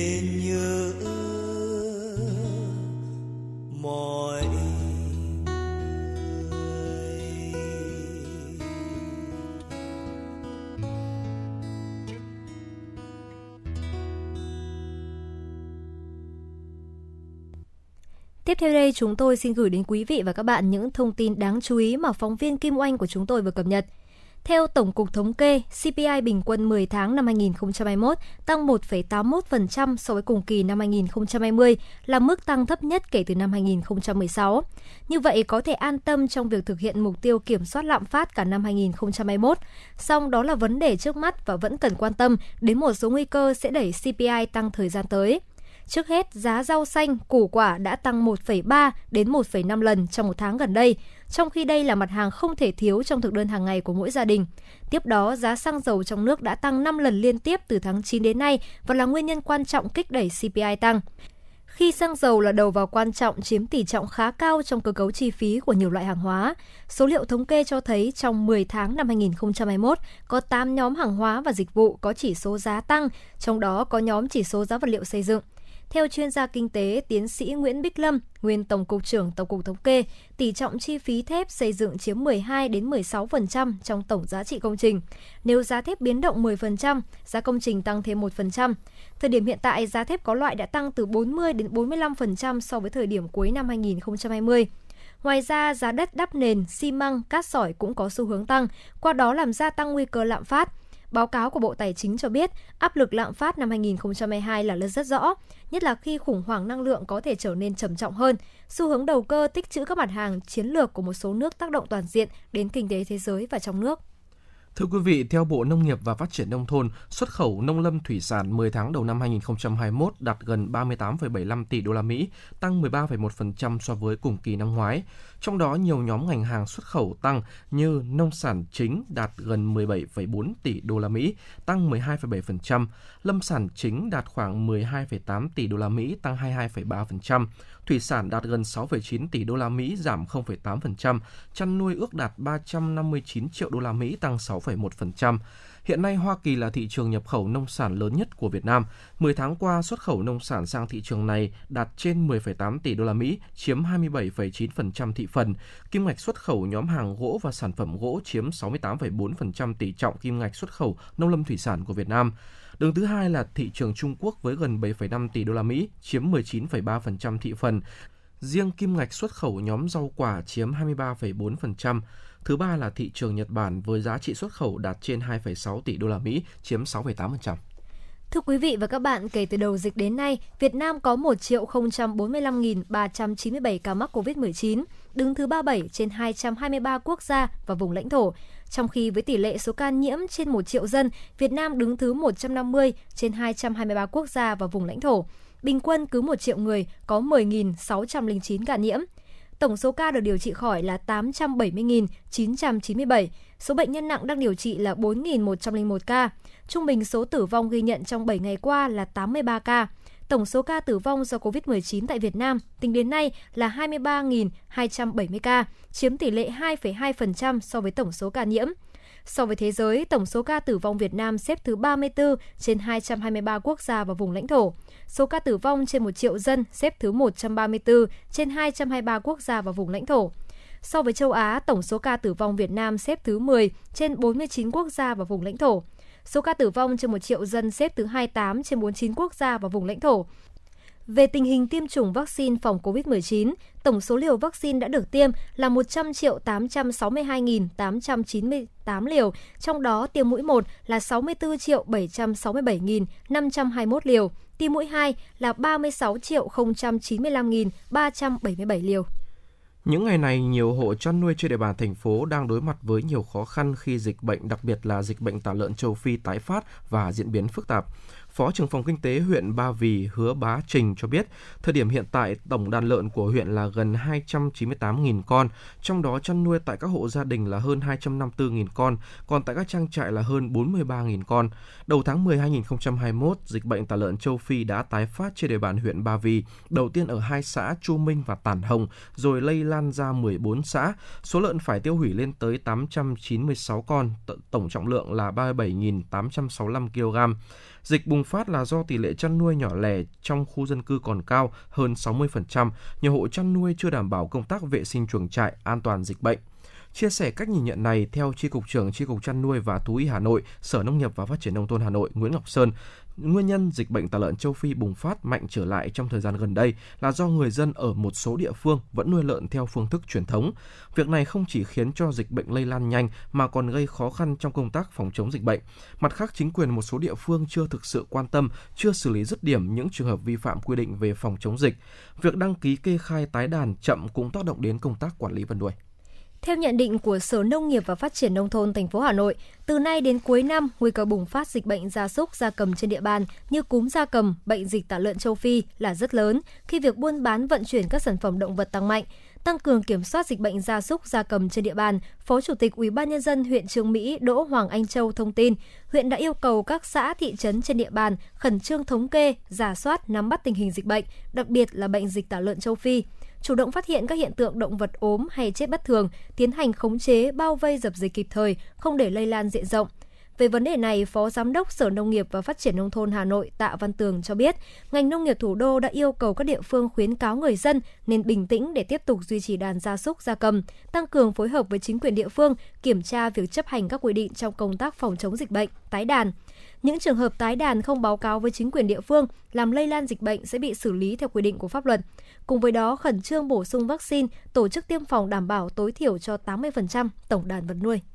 Quý vị và các bạn đang nghe chương trình chuyển động Hà Nội chiều được phát trực tiếp trên kênh FM 96 MHz của Đài Phát thanh và Truyền hình Hà Nội. Chương trình ngày hôm nay được thực hiện bởi ekip chịu trách nhiệm nội dung Phó Tổng biên tập Nguyễn Tiến Dũng, tổ chức sản xuất Lê Xuân Luyến, biên tập Trà My, MC Tuấn Hiệp Hồng Hạnh, thư ký Mai Liên cùng kỹ thuật viên Bảo Tuấn thực hiện.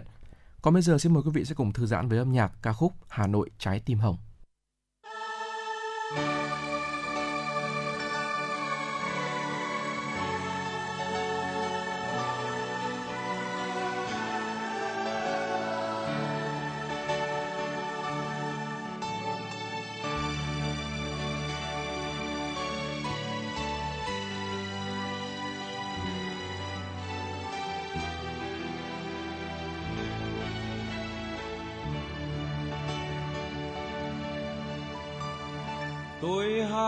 Bài ca, người ca hà nội,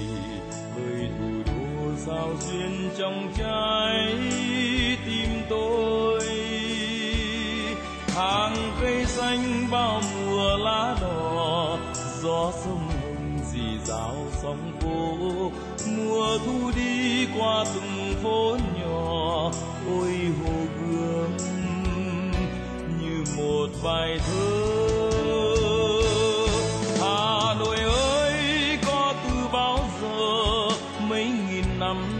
Trói trang rực rỡ. Hà Nội ơi nào nức bài ca vẫn âm vang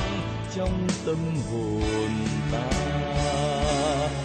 Người Hà Nội hôm nay ra đi, mang theo mình bao nhiêu nỗi nhớ.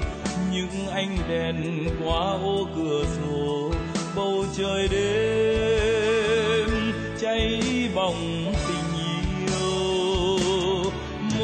chàng trai là chiến sĩ biên phòng, một cô gái lên đường đi xa, vẫn thủy chung với ca tấm lòng hà nội ơi. Một trái tim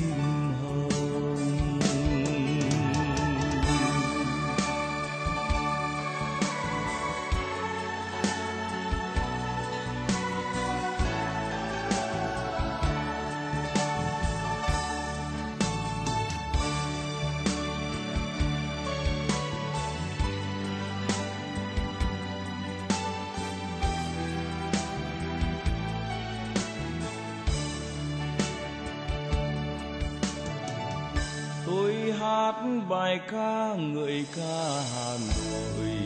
ơi thủ đô sao xuyên trong trái tim tôi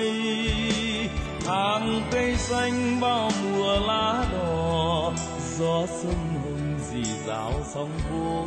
mùa thu đi qua từng phố nhỏ, ôi hồ gươm như một bài thơ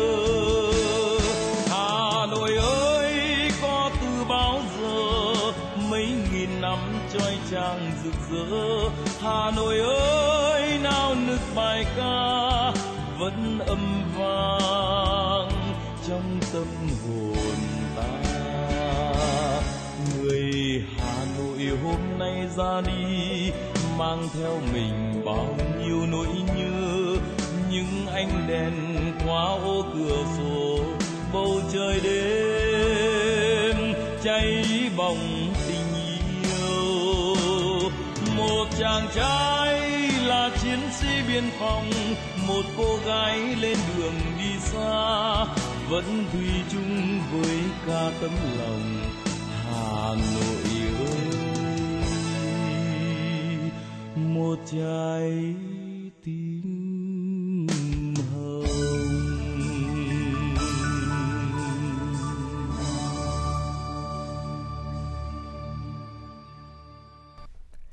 quý vị và các bạn, do ảnh hưởng của dịch COVID-19 khiến việc triển khai chương trình mỗi xã một sản phẩm gặp không ít khó khăn do áp dụng các biện pháp phòng chống dịch, tránh tụ tập đông người của chính phủ. Tuy nhiên, bằng các giải pháp với sự nỗ lực, cố gắng của đơn vị triển khai thì việc tư vấn hoàn thiện hồ sơ cho các chủ thể vẫn đảm bảo đúng tiến độ. Năm 2021 này dù chịu ảnh hưởng của dịch COVID-19 đã làm chậm tiến độ triển khai, nhưng Hà Nội sẽ nỗ lực hoàn thành kế hoạch trong năm nay, đánh giá phân hạng cho 400 sản phẩm đạt chuẩn ô cốp. Cùng với đó là việc hoàn thiện kênh bán hàng tiêu thụ các sản phẩm ô cốp đạt chuẩn thông qua hệ thống siêu thị, cửa hàng tiện ích và chuỗi giới thiệu và bán sản phẩm ô cốp của thành phố. Và sau đây mời quý vị thính giả sẽ cùng lắng nghe phóng sự do phóng viên của chúng tôi phản ánh. Công ty trách nhiệm hạn sản xuất và kinh doanh Morris, thôn An Khoái, xã Dân Hòa, huyện Thanh Oai, vốn là công ty chuyên sản xuất và kinh doanh các sản phẩm bán rau củ và sản phẩm mật ong lên men. Theo đó, các sản phẩm rau củ nông sản sau khi được phơi khô, xay thành bột và được trộn với bột gạo để tạo ra sản phẩm bún rau củ các loại. Đối với dòng sản phẩm này với màu sắc bắt mắt, hoàn toàn tự nhiên đã được người tiêu dùng đón nhận, giúp công ty mở rộng thị trường tiêu thụ. Trong năm 2021 này, với mong muốn khẳng định thương hiệu và chất lượng sản phẩm, công ty Morris sẽ đăng ký 5 sản phẩm tham gia đánh giá chương trình mỗi xã một sản phẩm của huyện Thanh Oai, tạo đà cho bước phát triển mới của công ty. Chị Nguyễn Thị Hương, giám đốc công ty trách nhiệm hữu hạn sản xuất và kinh doanh Morris, xã Dân Hòa, huyện Thanh Oai chia sẻ. À, như là hàng nông sản bình thường thì là cứ mùa nào thức đấy thì nó giá cứ cứ được mùa thì lại mất giá. Thì cái cái chế biến của mình là làm cho cái sản phẩm này có thời gian bảo quản được lâu hơn. Ví dụ như là cái sản phẩm bột rau củ của mình thì trong mùa đấy mình thu hoạch xong mình bảo quản mình sấy được. Thế thì có thời hạn là 12 đến 24 tháng sau đấy thì mình chế biến ra thành các cái loại sản phẩm. Thì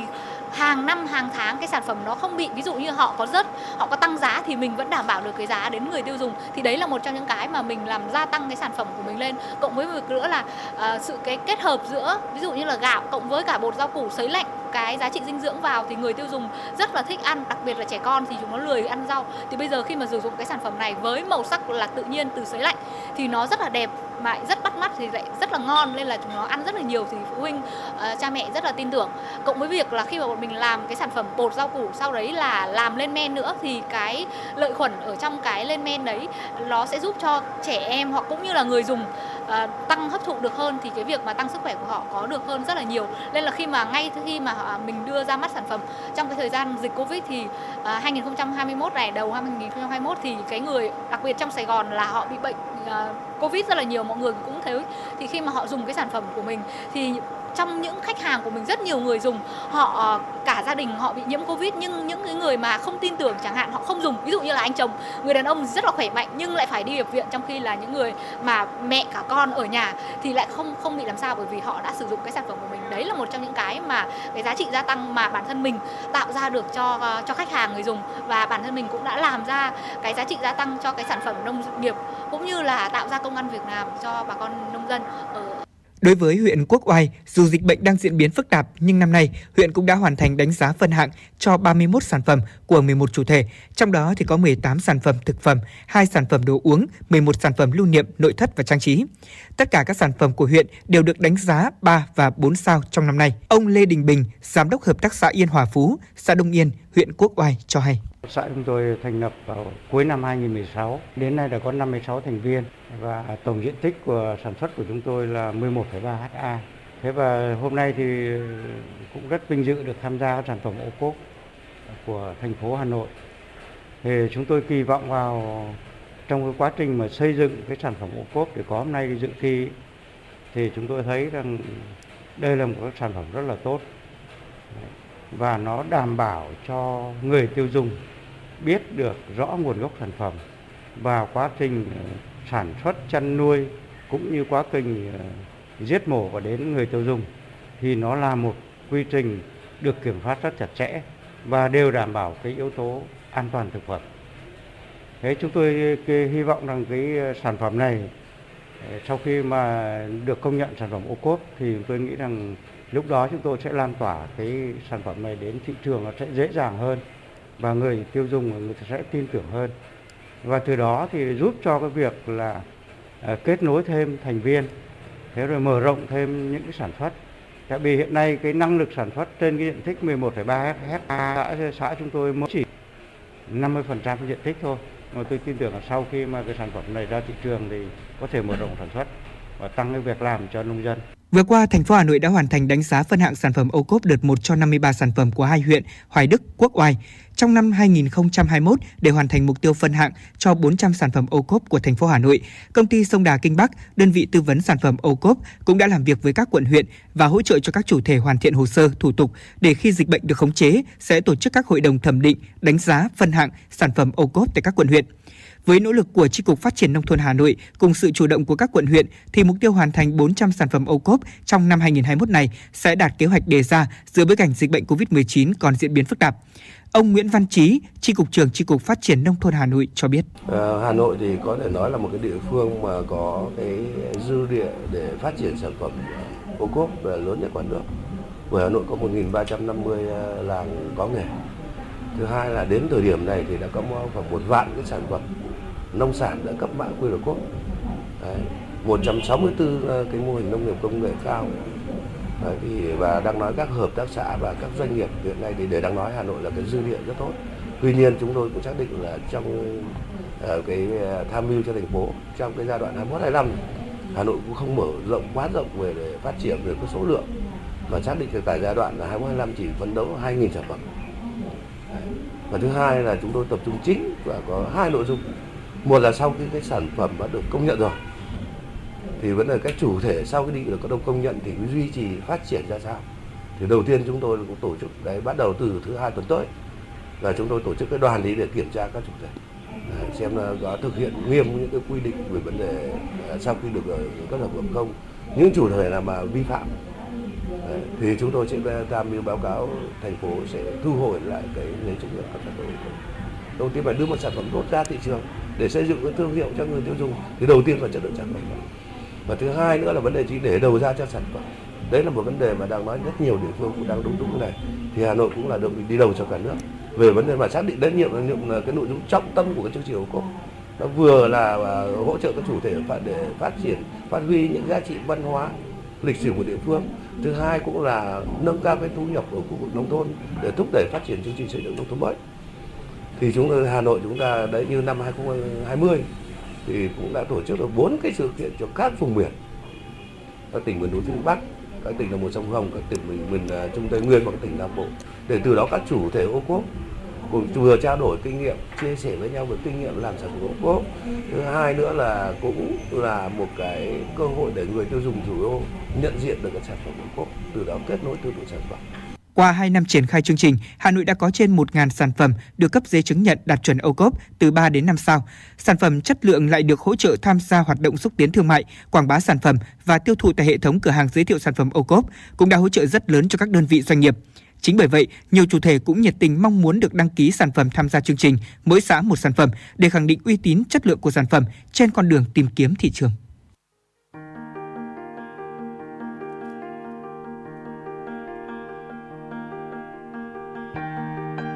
Vị và các bạn đang theo dõi kênh FM 96 MHz của Đài Phát thanh Truyền hình Hà Nội. Hãy giữ sóng và tương tác với chúng tôi theo số điện thoại 024 3773 6688. FM 96 đồng hành trên mọi nẻo đường. đường.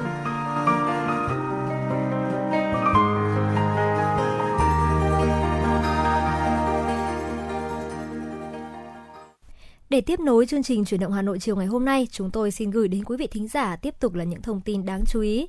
Theo các chuyên gia, thị trường ô tô Việt Nam cuối năm nay tiếp tục sôi động và tiếp tục đà tăng trưởng. Các chuyên gia nhìn nhận với việc kiểm soát tốt dịch COVID-19 và các hoạt động đã trở lại trạng thái bình thường mới ở hầu hết các tỉnh thành phố trong cả nước, tình hình kinh tế tiếp tục được cải thiện, đặc biệt là mùa mua sắm cao điểm trong năm đang cận kề. Thị trường ô tô Việt Nam cuối năm 2021 tiếp tục sôi động và tăng trưởng tiếp. Bên cạnh đó, xe du lịch tiếp tục được người dùng quan tâm hơn do phương tiện giao thông công cộng chưa đáp ứng nhu cầu đi lại của người dân, trong khi phương tiện cá nhân được đánh giá là thuận tiện cho nhu cầu di chuyển và phòng tránh dịch bệnh. Đặc biệt trong giai đoạn này, các doanh nghiệp đang thực hiện nhiều chính sách ưu đãi từ vài chục triệu đến hơn 100 triệu cho khách hàng sẽ kích thích nhu cầu mua sắm xe sau nhiều tháng đóng băng vì đại dịch. Ngày hôm qua, Công an quận Long Biên, Công an thành phố Hà Nội triển khai cấp căn cước công dân lưu động trên xe buýt. Việc sử dụng xe ô tô làm thủ tục cấp căn cước công dân sẽ linh hoạt, cơ động, giúp giảm thời gian, tạo điều kiện thuận lợi nhất cho người dân đến làm thủ tục. Trên xe ô tô có dán mã QR code để người dân khai báo di chuyển nội địa trên app VNEID của Bộ Công an, phục vụ công tác truy vết F0, F1 khi cần thiết. Công an quận Long Biên dự kiến sẽ làm thủ tục cấp căn cước công dân lưu động trên địa bàn quận từ ngày 16 đến hết tháng 11 2021. Tương tự tại các điểm làm căn cước công dân lưu động trên địa bàn quận Bắc Từ Liêm, công tác triển khai làm căn cước công dân cũng đang được các cán bộ, chiến sĩ, đội cảnh sát quản lý hành chính về trật tự xã hội thực hiện rất tích cực với nhiều cách làm sáng tạo. Cùng với ô nhiễm môi trường không khí, ô nhiễm do khói thuốc lá, tình trạng đề kháng kháng sinh và sự già đi của dân số khiến tỷ lệ mắc bệnh lý hô hấp tại Việt Nam đang ngày càng gia tăng. COVID-19 vẫn đang là mối nguy thường trực đe dọa sức khỏe và tính mạng người dân, khiến tỷ lệ mắc bệnh hô hấp, đặc biệt là các bệnh lý liên quan đến phổi ngày càng cao với nhiều ca bệnh nặng. Phó giáo sư tiến sĩ bác sĩ Nguyễn Thị Quỳnh Hương, trưởng khoa nhi Bệnh viện Đa khoa Tâm Anh, Hà Nội cho biết – Thời tiết giao mùa miền Bắc đã và đang đón đợt không khí lạnh, số lượng bệnh nhi nhập viện điều trị các bệnh về hô hấp như cúm mùa, viêm phổi do phế cầu khuẩn, viêm phổi do virus hợp bào hô hấp RSV, viêm phế quản, hen suyễn, ho gà tăng cao. Theo bác sĩ Bạch Thị Chính, giám đốc y khoa hệ thống tiêm chủng VNVC, bệnh hô hấp đang được xem là bệnh thời đại. Mặc dù vậy, nhiều người vẫn chưa chú tâm vào việc phòng ngừa các bệnh hô hấp đang có sẵn vaccine. Bất cứ ai cũng có thể đồng nhiễm COVID-19 và các bệnh như viêm phổi, viêm mũi họng, viêm phế quản, viêm tai giữa, cúm mùa hay ho gà cùng lúc. Việc bội nhiễm khiến sức đề kháng kiệt quệ, lá phổi không đủ sức chống chọi với virus hay vi khuẩn gây bệnh. Công an phường Mai Dịch, quận Cầu Giấy, Hà Nội cho biết vừa ra quyết định xử phạt 4 trường hợp vi phạm quy định phòng chống dịch COVID-19 trên địa bàn. Trước đó, Công an phường Mai Dịch đã tham mưu Chủ tịch Ủy ban dân thành phố lập tổ công tác tăng cường kiểm tra, nhắc nhở xử lý nghiêm các tổ chức, đơn vị, cơ sở kinh doanh dịch vụ, các cá nhân vi phạm phòng chống dịch. Tối ngày 14 tháng 11, tổ công tác của Công an phường Mai Dịch làm nhiệm vụ tuyên truyền nhắc nhở và xử lý các vi phạm về phòng chống dịch COVID-19, yêu cầu các cửa hàng kinh doanh dịch vụ ăn uống đóng cửa sau 21 giờ. Đến khoảng 23 giờ cùng ngày, tại khu vực cầu vượt đi bộ đường Hồ Tùng Mậu, tổ công tác phát hiện và đưa 20 nam nữ thanh niên tụ tập không đeo khẩu trang, vi phạm các quy định về phòng chống dịch bệnh về trụ sở công an phường để xác minh xử lý. Công an phường đã lập biên bản vi phạm và xử phạt 4 trường hợp với số tiền 7 triệu đồng, đồng thời tuyên truyền nhắc nhở cho viết cam kết đối với các trường hợp vi phạm còn lại. Ngày hôm qua, Sở Thông tin và Truyền thông tỉnh Bình Dương xác nhận đã nhận được văn bản của Cục Phát thanh, Truyền hình và Thông tin điện tử thuộc Bộ Thông tin và Truyền thông đăng trình những phương án cụ thể lên Ủy ban nhân dân tỉnh Bình Dương về việc xử lý phát ngôn vi phạm trên mạng xã hội liên quan đến buổi giao lưu do bà Nguyễn Phương Hằng, Tổng giám đốc khu du lịch Đại Nam tổ chức. Theo đó, Cục Phát thanh Truyền hình và Thông tin điện tử đã gửi công văn yêu cầu Sở Thông tin và Truyền thông tỉnh Bình Dương nhanh chóng xác minh, xử lý phát ngôn vi phạm trên mạng tại buổi gặp gỡ và giao lưu với khán giả tại khu du lịch Đại Nam, thành phố Thủ Dầu Một, tỉnh Bình Dương. Trong công văn, Cục Phát thanh Truyền hình và Thông tin điện tử nêu rõ, Ngày 14 tháng 11, bà Nguyễn Phương Hằng, Tổng Giám đốc khu du lịch Đại Nam, tổ chức buổi gặp gỡ và giao lưu với khán giả tại khu du lịch Đại Nam. Buổi giao lưu được quay phim và phát trực tiếp trên nhiều kênh ở các nền tảng mạng xã hội như YouTube, TikTok và Facebook. Đáng chú ý trong phát ngôn của một khách mời tham dự buổi giao lưu có nội dung dấu hiệu vi phạm pháp luật, tung tin sai sự thật, xúc phạm danh dự, uy tín của báo chí cách mạng Việt Nam. Cục Phát thanh Truyền hình và Thông tin điện tử đề nghị Sở Thông tin và Truyền thông tỉnh Bình Dương kiểm tra xác minh xử lý nghiêm các hành vi vi phạm pháp luật liên quan đến vụ việc này, báo cáo kết quả xử lý về cục trước ngày 30 tháng 11. Ngày hôm qua, cơ quan cảnh sát điều tra công an huyện Quốc Oai Hà Nội đã ra quyết định khởi tố vụ án hình sự vi phạm quy định về an toàn ở nơi đông người, làm lây lan dịch bệnh COVID-19 xảy ra tại cơ sở kinh doanh cà phê karaoke Toàn Hảo, thôn Yên Nội, xã Đồng Quang. Trước đó, ngày 13 tháng 11, qua khám sàng lọc và lấy mẫu test nhanh, Trung tâm Y tế huyện Quốc Oai đã phát hiện 6 trường hợp là nhân viên phục vụ tại quán cà phê karaoke trên dương tính với virus SARS-CoV-2.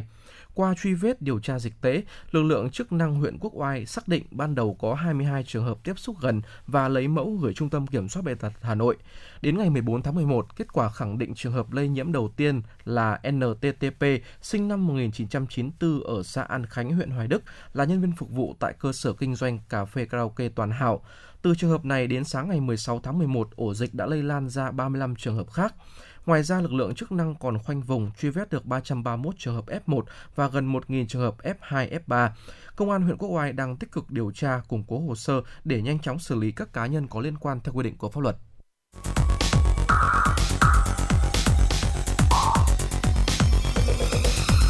Quý vị và các bạn đang theo dõi kênh FM 96 MHz của đài phát thanh truyền hình Hà Nội. Hãy giữ sóng và tương tác với chúng tôi theo số điện thoại 024 3773 6688. FM 96 đồng hành trên mọi nẻo đường. Thưa quý vị và các bạn, xăng dầu, khí hóa lỏng là mặt hàng thiết yếu trong đời sống dân sinh hàng ngày. Tuy nhiên, đây lại là những mặt hàng đặc thù, tiềm ẩn nguy cơ cháy nổ cao. Bởi vậy, đối với loại hình này, để đảm bảo an toàn phòng chống cháy nổ, thời gian qua, Công an huyện Sóc Sơn cũng đã tập trung tuyên truyền, kiểm tra, giám sát, xử lý các trường hợp vi phạm để đảm bảo an toàn phòng chống cháy nổ xảy ra tại các cơ sở kinh doanh xăng dầu trên địa bàn. Cửa hàng xăng dầu 98 Petrolimex, công ty xăng dầu khu vực 1 thị trấn Sóc Sơn, huyện Sóc Sơn đã đi vào hoạt động được gần 20 năm với 10 nhân viên, chia làm 3 ca hoạt động 24 trên 7 để phục vụ nhu cầu đi lại sản xuất kinh doanh của người dân cũng như các đơn vị doanh nghiệp. Với mặt hàng kinh doanh đặc thù như xăng dầu lại tiềm ẩn nguy cơ cháy nổ rất cao, thế nên việc quan tâm đến công tác phòng chống cháy nổ, bố trí trang thiết bị chữa cháy đầy đủ với một cơ sở kinh doanh xăng dầu như là bình bột, bình khí cứu hỏa, cát, đất sét phòng cháy chữa cháy, chăn chiên, hệ thống chống xét cũng như trang bị đầy đủ các trang thiết bị bảo hộ cho nhân viên để kịp thời xử lý khi có tình huống xảy ra là vô cùng cần thiết.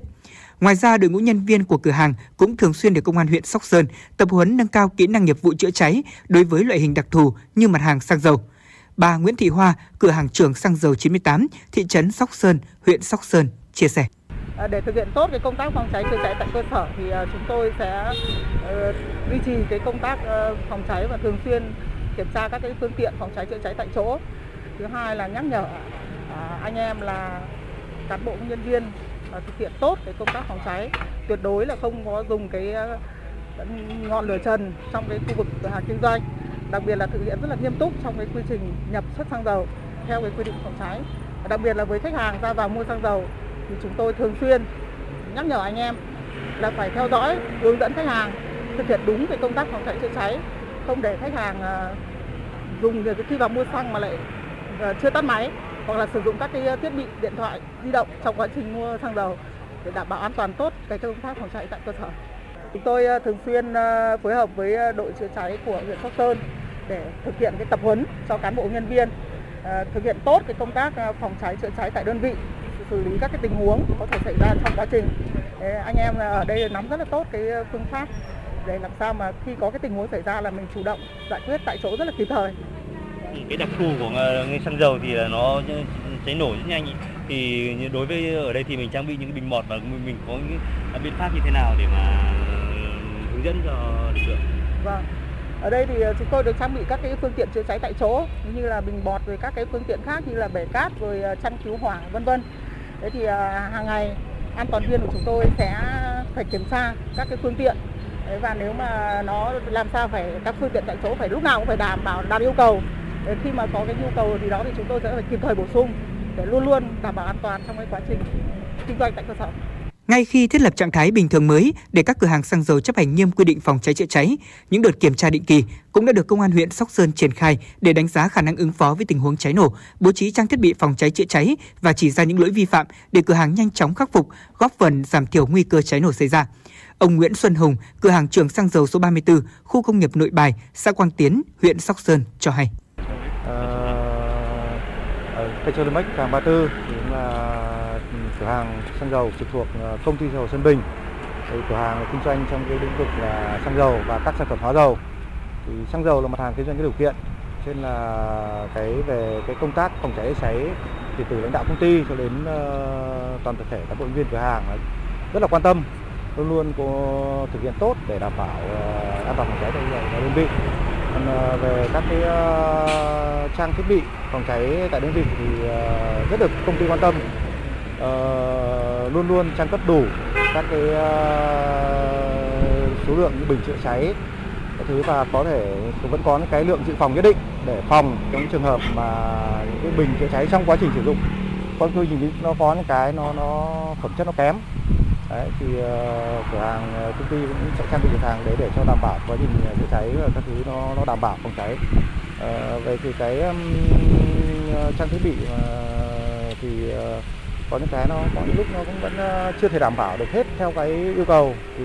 cửa hàng sẽ đề nghị công ty uh, trang bị uh, thêm cho cửa hàng để đảm bảo cái cái uh, cơ số về dự phòng và công tác phòng cháy cháy tại đơn vị luôn luôn được đảm bảo ạ. Toàn huyện Sóc Sơn hiện có 28 cơ sở xăng dầu tiềm ẩn nguy cơ cháy nổ cao. Cùng với việc tuyên truyền, tập huấn nâng cao nghiệp vụ chữa cháy cho lực lượng chữa cháy cơ sở, Công an huyện Sóc Sơn cũng đã xây dựng phương án chữa cháy để chủ động phối hợp giữa các lực lượng khi có tình huống cháy nổ xảy ra.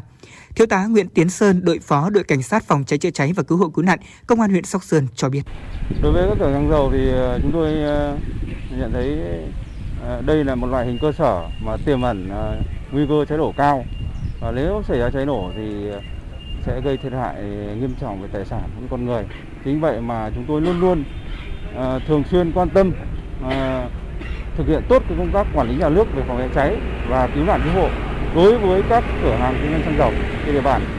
Thì ờ, uh, báo chí thì trong uh, trên địa bàn Sóc Sơn thì hiện nay là có 28 cửa hàng kinh doanh xăng dầu và ba cái kho xăng dầu uh, không. Đấy, thì trong nhiều năm gần đây thì uh, trên địa bàn không có sự cố cháy nổ nào xảy ra à, đối với cơ sở à, này. À, còn đối với công tác quản lý nhà nước thì để đảm bảo an toàn phòng cháy đối với cơ sở này thì thứ nhất là chúng tôi thực hiện kiểm tra an toàn phòng cháy cháy và cứu nạn cứu hộ, đảm bảo theo đúng quy trình, quy định và nếu phát hiện ra cái vi, những hành vi vi phạm về phòng cháy cháy thì chúng tôi kiên quyết xử lý vi phạm hành chính theo quy định tại ờ, Nghị định số 167 năm 2013 của Chính phủ.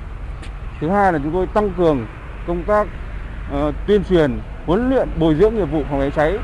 cho những người làm việc tại các cửa hàng kinh doanh xăng dầu. Thì uh, tuyên truyền đây thì uh, và huấn luyện đây thì chúng tôi uh, sau mỗi đợt kết thúc ừ, buổi tuyên truyền hay các buổi tuyên truyền thì chúng tôi đều có kiểm tra đánh giá về cái kỹ năng cũng như nhận thức của từng người trong Ờ, lực lượng phòng cháy cháy cơ sở. Thứ hai là chúng tôi ờ, huấn luyện ờ, cho đội phòng cháy cơ sở làm sao mà phải nắm rõ quy trình cũng như các biện pháp xử lý mà khi có cháy nổ xảy ra tại cơ sở của mình. Và kiểm tra ở đây, huấn luyện ở đây thì chúng tôi đều có đánh giá và kết thúc mỗi buổi. Và Ờ, chúng tôi huấn luyện làm sao là ờ, những đội viên trong đội phòng cháy cơ sở phải ờ, xử lý kịp thời và có hiệu quả khi có cháy nổ xảy ra tại các cái vị trí trong khu vực kinh doanh của họ. Và thứ hai là cũng phải đảm bảo an toàn cho đội phòng cháy cơ sở trong quá trình mà xử lý chúng tôi huấn luyện rất kỹ về điều.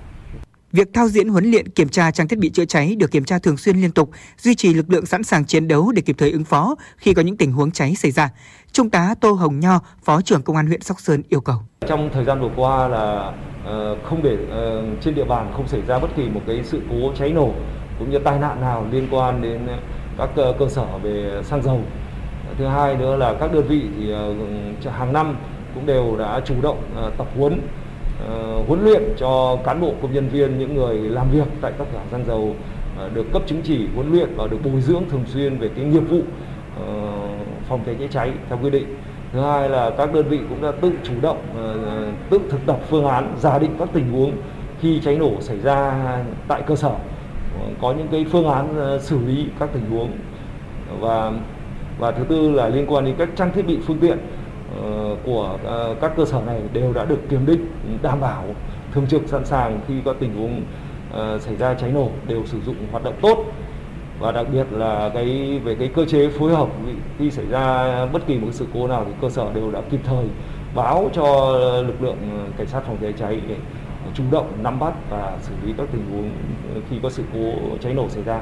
Từ đầu năm đến nay, Công an huyện Sóc Sơn đã tổ chức được 48 lớp tuyên truyền và tập huấn cho lực lượng chữa cháy cơ sở, tổ chức được trên 900 lượt kiểm tra và ra quyết định xử phạt 39 trường hợp, đình chỉ hoạt động 9 cơ sở, tạm đình chỉ 15 cơ sở không đảm bảo an toàn phòng cháy chữa cháy. Với sự chủ động bám sát địa bàn, xử lý nghiêm những trường hợp vi phạm, nên trong những năm gần đây, trên địa bàn huyện Sóc Sơn không để xảy ra cháy nổ tại các cơ sở kinh doanh xăng dầu, không có các vụ cháy lớn mà chỉ có 18 vụ là các sự cố chập cháy nhỏ và cũng đã được lực lượng chữa cháy kịp thời xử lý ngay tại chỗ, giảm thiểu thiệt hại về người cũng như tài sản cho người dân. Quý vị và các bạn thân mến, tới đây thì thời lượng của truyền động Hà Nội chiều cũng đã đi đến những phút giây cuối cùng và một món quà âm nhạc chúng tôi xin được gửi tới quý vị và các bạn là ca khúc Áo lụa Hà Đông. Xin mời quý vị và các bạn cùng đón nghe.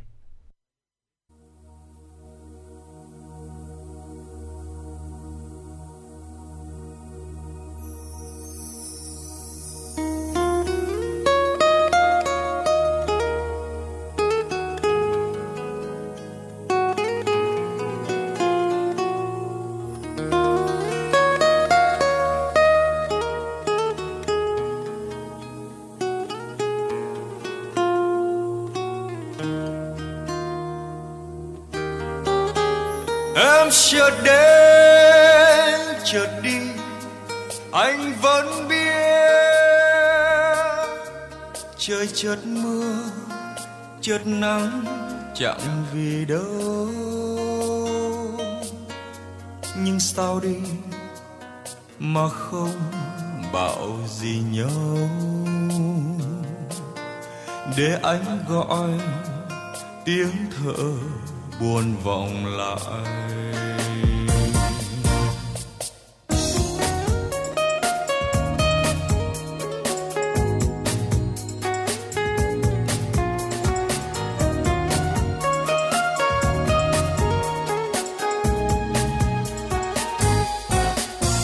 Nắng Sài Gòn anh đi mà chợt mang. Bởi vì em mặc áo lụa hà đông. Anh vẫn yêu màu áo ấy vô cùng. Anh vẫn yêu màu áo ấy vô cùng. Anh vẫn nhớ em ngồi đây.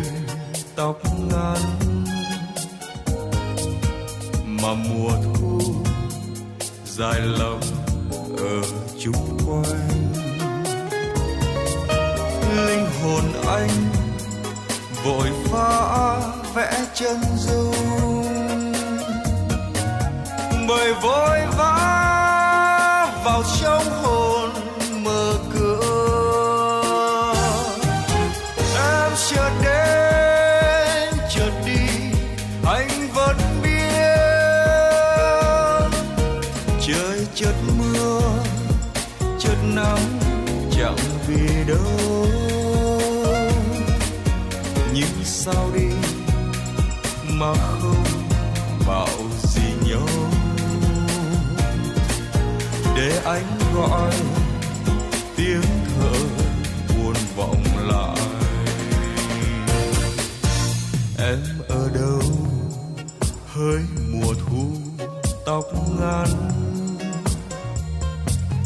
giữ hộ anh. Màu áo lụa hà đông. Anh vẫn yêu